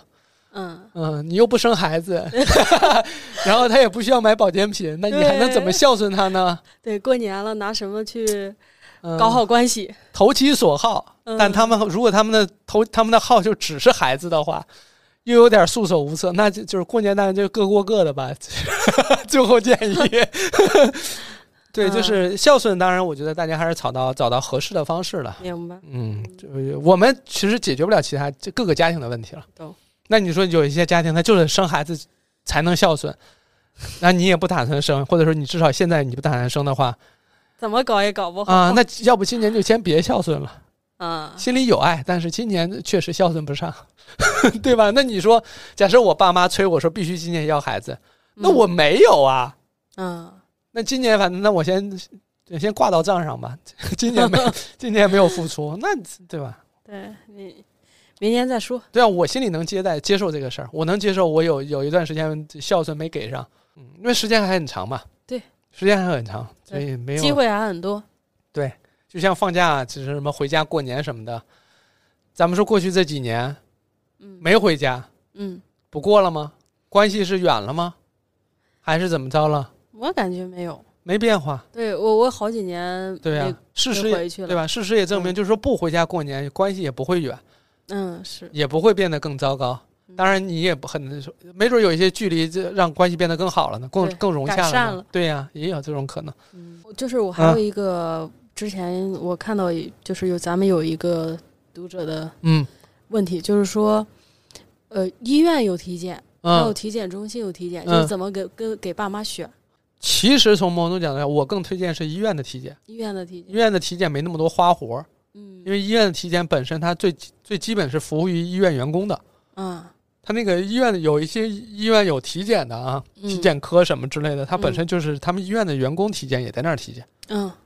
所以那可能都是本院的医生啊或者什么的，然后那些设备也都跟着医院走嘛，嗯，对吧？那大部分我如果我推荐的话，我会推荐这个医院的呃三甲体医检院的体检科，三甲医院体啊检，它没那么多花活儿，因为嗯它不像这种市面上这种体检机构，它没有营收营营收压力，有 KPI 是这那的，啊，明白对？吧？哦，行，因为其实你想想看，体体检科在整个三甲医院来讲，属于边缘科室，嗯，是，是医院的福利科室，它给医院员工体检的嘛。那你想想，但是市面上这些体检机构那是盈利机构啊，是对吧？对，之前是觉得那个市面上的会好一点，就是就服务，啊、服务会好，哦对对对，服务对嗯会好一点，然后就是设备什么的，环境对但好一其实点对我来讲的话，嗯、因为我可能对这些检查机构啊，或者说什么的，我相对比较熟悉，或者说嗯体检流程相对比较熟悉。比如说我要带着父母去体检的话，嗯我我不用他们服务，就我能我能把我爸妈服务好。嗯，明白，就是这个意思。嗯我的意思就是，我能服务好，就是我我对于这个医院本身的仪器好不好，医生行不行，可能更更重视。但是嗯体检机构呢，一般是仪器呢，你很难说它不好，嗯，但它也好不到哪儿去，因为它嗯本身它就是服务于体检，它并不服务于什么治疗，治疗啊或什么的嗯。第二呢，很多医生，咱们你去体检的时候，你也能知道，那大部分体检都是退休的医生，对对，啊、都不在临床了，或者对说，包括很多那边的工作人员，比如护士什么的，可能也都是刚刚毕业的护士，啊然后呢，或者说没有没怎么上过临床的等等对这，些。经验上可能有点欠缺。对，但就是，呃，怎么说呢？就是市面上那个体检机构，它无论是仪器、人员的配置，都是服务于体检这件事儿的。嗯嗯，而医院的这个体检科呢，它是医院的一个功能补充、对服务补充，它是一个边缘科室。嗯嗯，就是它肯定是两个两个的定位不一样。嗯所以所以人员配置上可能就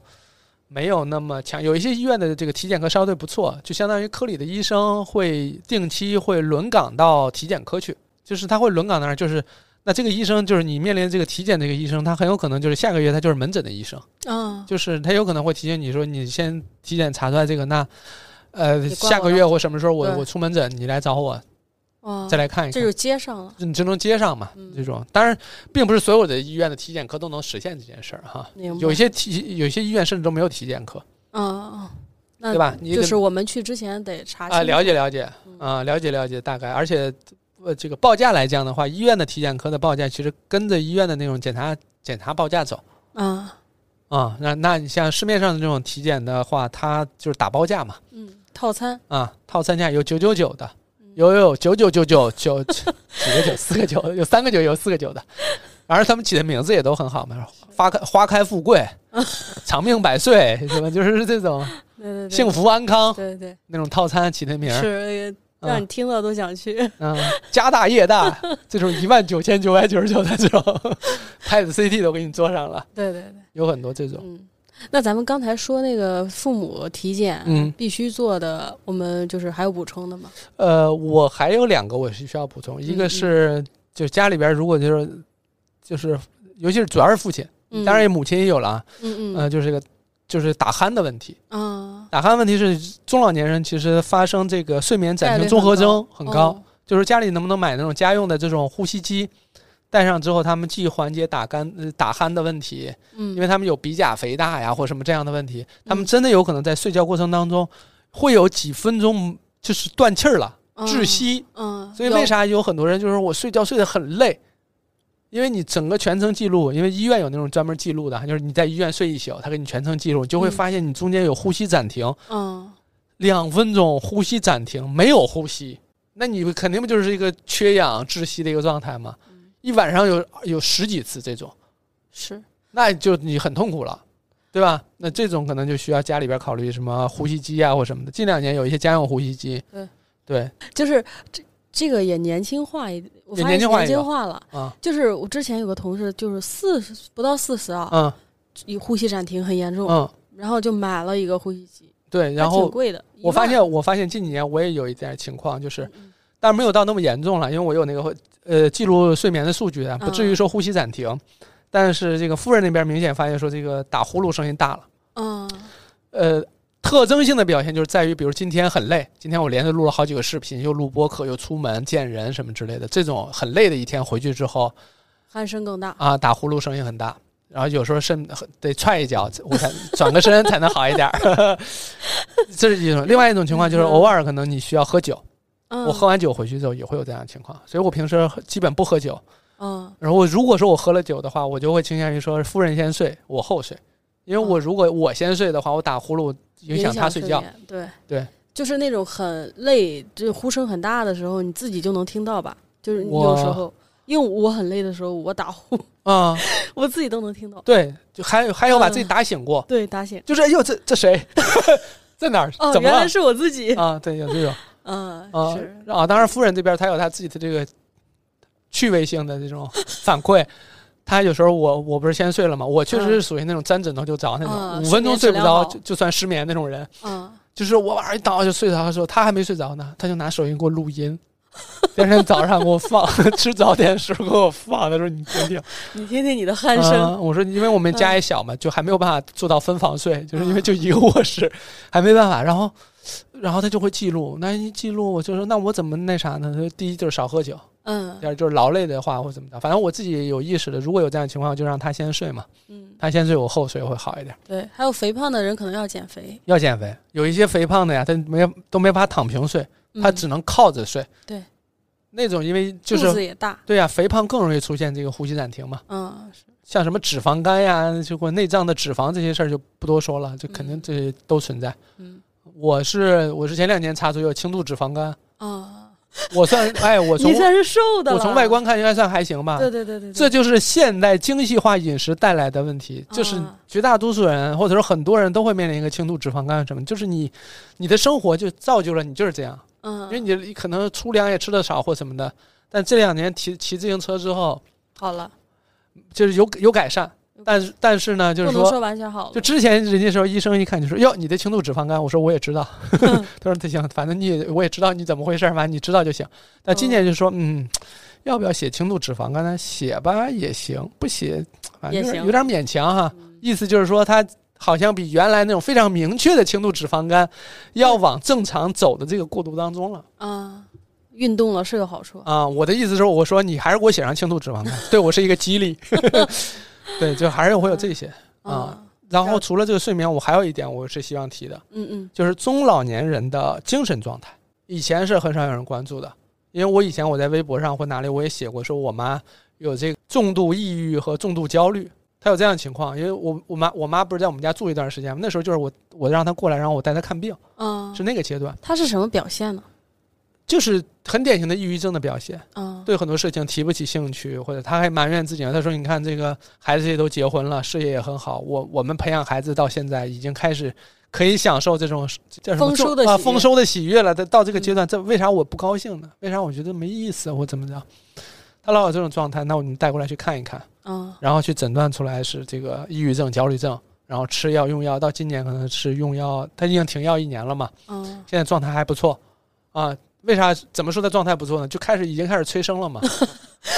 前几年他状态不好的时候，他也顾不上他，他他会认为说这个快乐更重要啊！啊。他说孩子不要就不要吧，都行。他是那种状态，但是好了呀，现在好了，就对孩子感兴趣了。对，好了之后他就开始往这方面想了，啊对吧？然后我爸呢，就是说， 就我妈有时候是想这个想着催我们孩要孩子这件事儿，他也很焦虑嘛。嗯嗯这是真正有因为有具体的事儿在焦虑。我爸以为我妈又这个病又复发了，啊，来催我们说怎么回事？你妈病要复？我说稍等等，让我诊断一下， 让我跟我妈聊一聊。我们聊完之后的时候，我发现我妈是因为具体的事情在焦虑，啊，或者在在那啥，她不是像过去那种疾病所带来的问题。嗯，明白，对，但确实我会觉得说，父母或中老年人他们的精神状态需要关注，是这个时代都被忽都忽略的一件事儿。嗯很多人是不关注的，很多人会觉得说，比如说有很多他们当事人都不觉得有事儿，他们说我们过去大风大难，我们大风大过来啊难，了我们都经历了，我们有什么事儿扛不住的？是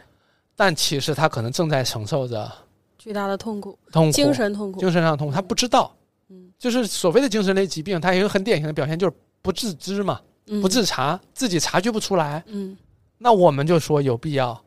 关注一下，甚至可能需要查一查，对吧？这是很多人是忽略的，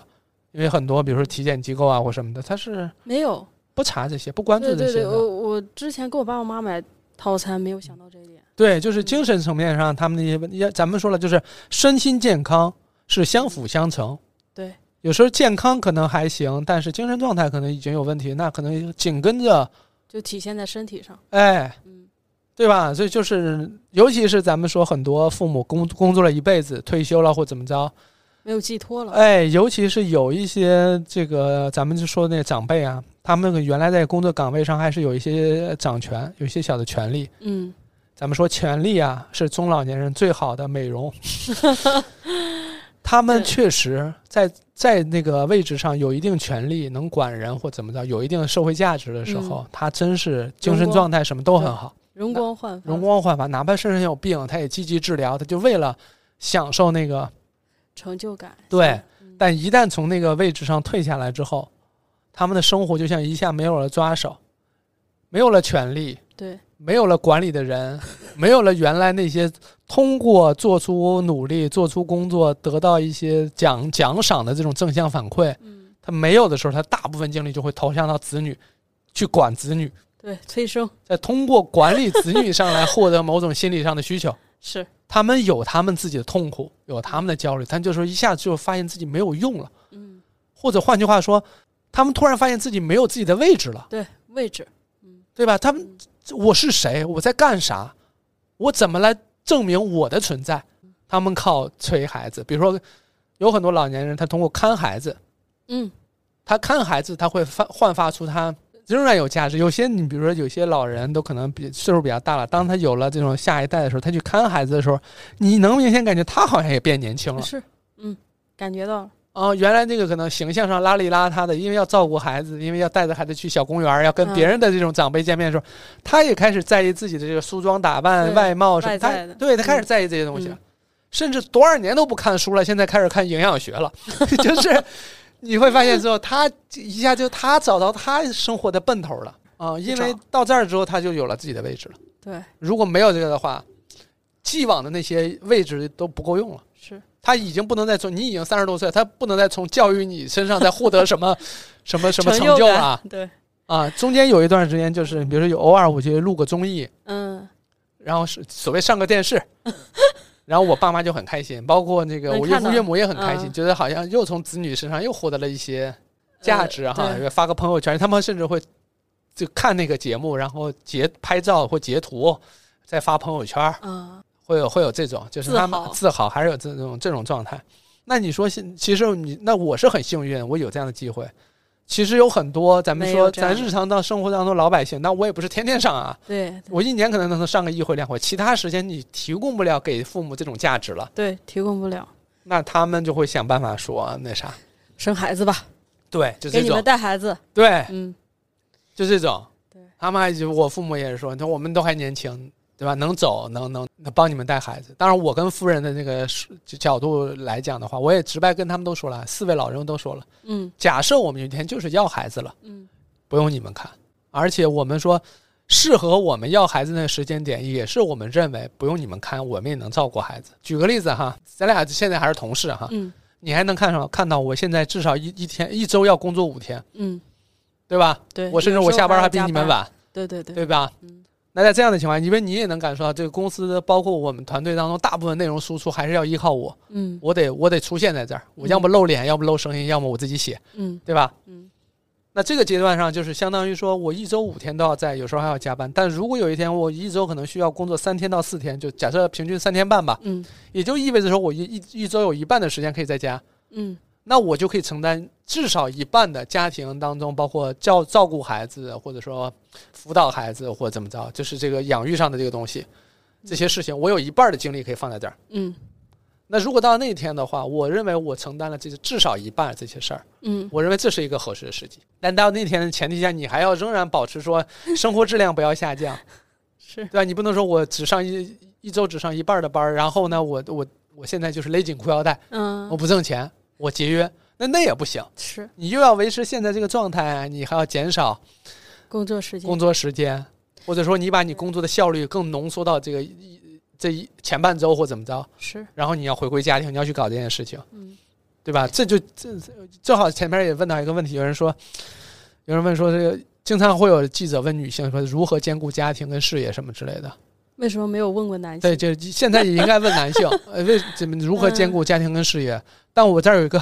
我在网上看到人家说这里这里有一个标准答案，嗯就是无论男女谁都兼顾不了，就是兼顾不了。兼顾不了对，咱们都承认都兼顾不了，嗯你就不要问女性怎么怎么兼顾了。对对，也不要说为什么不问男性兼顾不兼顾，嗯都兼顾不了。都兼顾不了啊咱们就我承家认就吧很典型对啊，谁都兼顾不了嗯啊。那就是我我的意思就是，我希望说那样的一个，我可以至少承担一半以上的这个东西的时候，嗯可能对于我们两个，我们再去探探讨咱们要不要孩子。那你会给自己定一个时间表吗我倒没有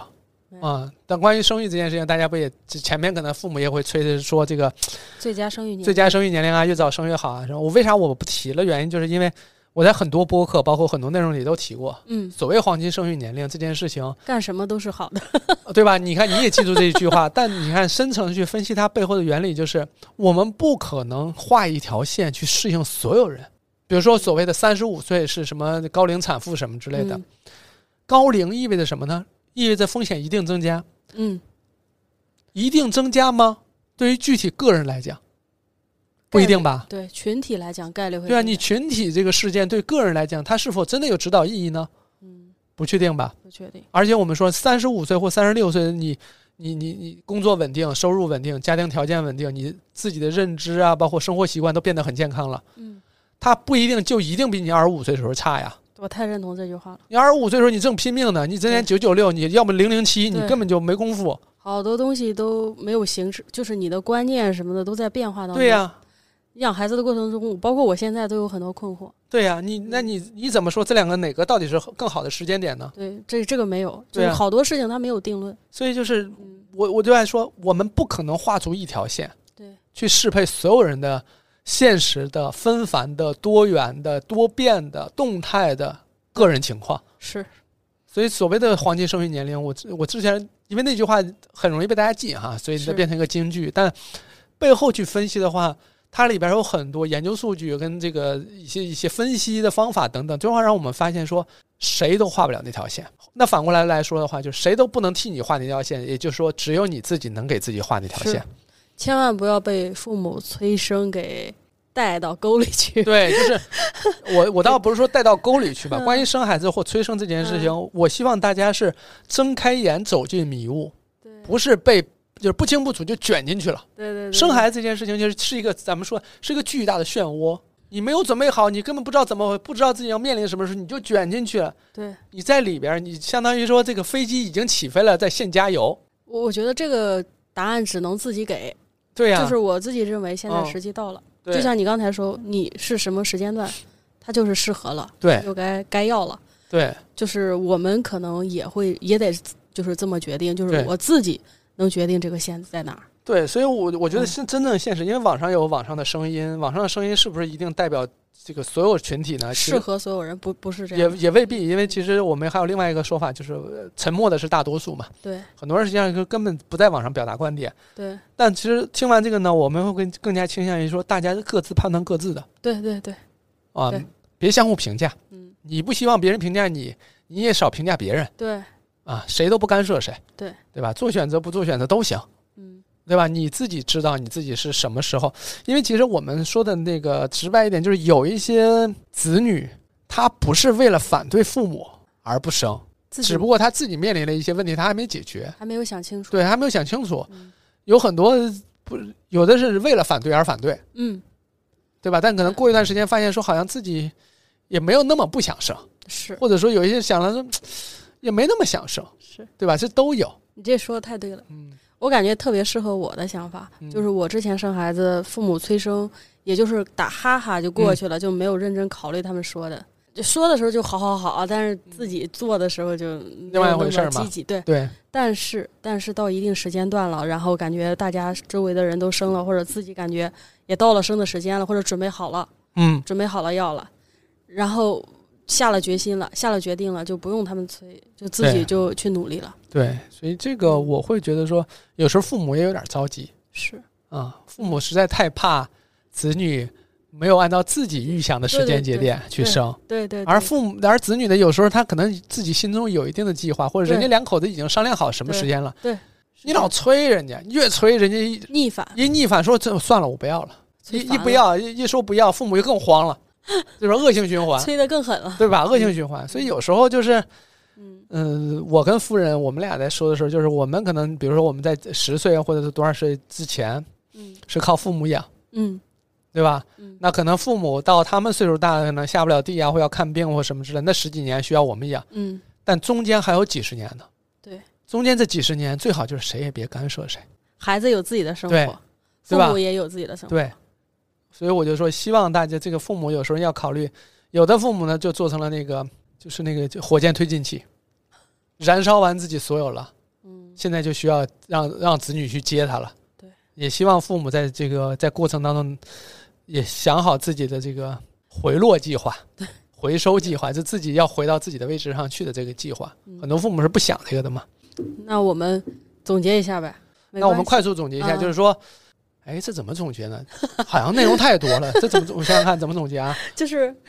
给我们被催生的听友，嗯，我想想哈，好像没有什么太多的建议或怎么着，因为大家可能面临的处境不一样，嗯也一一一方面需要见招拆招，嗯另外一方面呢，就是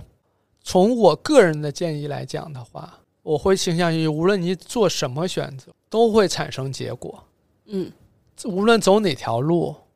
都会有路上的风景，都会有路上的收获，你别后悔就好。嗯，只要不后悔就是正确的路。对，是你自己选的，嗯你就担着。对。啊、你别又自己选，然后出现你不想要的结果，你还埋怨。呃，谁也怨，谁也谁，咱们谁也埋怨埋怨不了谁，嗯对吧？自己选，咱们就自己去走自己这条路嗯，啊。那除了这个呢，剩下就是还是建议大家提醒父母去体检，体检项目啥的前面都讲了啊，大家对吧？那我们对于催生的父母有什么话说？催生，的父母的话，我们在讲的话也是怎么说呢？我我觉得是这样，嗯、就如果说你不催，你很难受，你该催还是催。你说出来，如果心里好受，你就说，嗯但你也能允许孩子不听你的，对吧？嗯，因为你你要想清楚，所谓的生命情感就是你是一个人，你有你的想法，孩子也是一个人，孩子也有他的想法，嗯对不对？嗯你说可以说，嗯然后要做好准备，人家不听。对如果说你说的那一瞬间根本就没有准备听到不同的意见，嗯根本就没有做好准备，人家可能不听，嗯那就先别说，对对吧？说归说，听归听，嗯对吧？听是听的人，说是说的人，嗯，也不捂上你的嘴， 对吧？人说，但父母说我是为了他们好，我说还不让说，让说让说，可但以是说，啊，但是不听你也别生气。对嗯，对，因为你说实话，他脑子里怎么想，你哪知道啊？对，对吧？如果说你们早就切断了这个沟通的渠道，他脑子里怎么想，他根本不跟你讲，那你就说就是无非就是解决你自己自己心慌、自己焦虑。呃，归根结底，好好过年。啊、就是别别别相互找不痛快。 这放假也不容易，见一回也不容易，对吧？对，基本也就能保持前三天这个一片祥和， 对了不起了。后边几天陆陆续续就要就要上强度了，就对，对吧？该说就得说了。嗯、行吧，那嗯今天就这样吧。好总之，感谢大家，感谢 Molly 嗯，啊、我们下期再见啊、希望大家把健康当个事儿，把自己当个事儿，对，好吧？啊、我们下期再见，嗯拜拜。拜拜。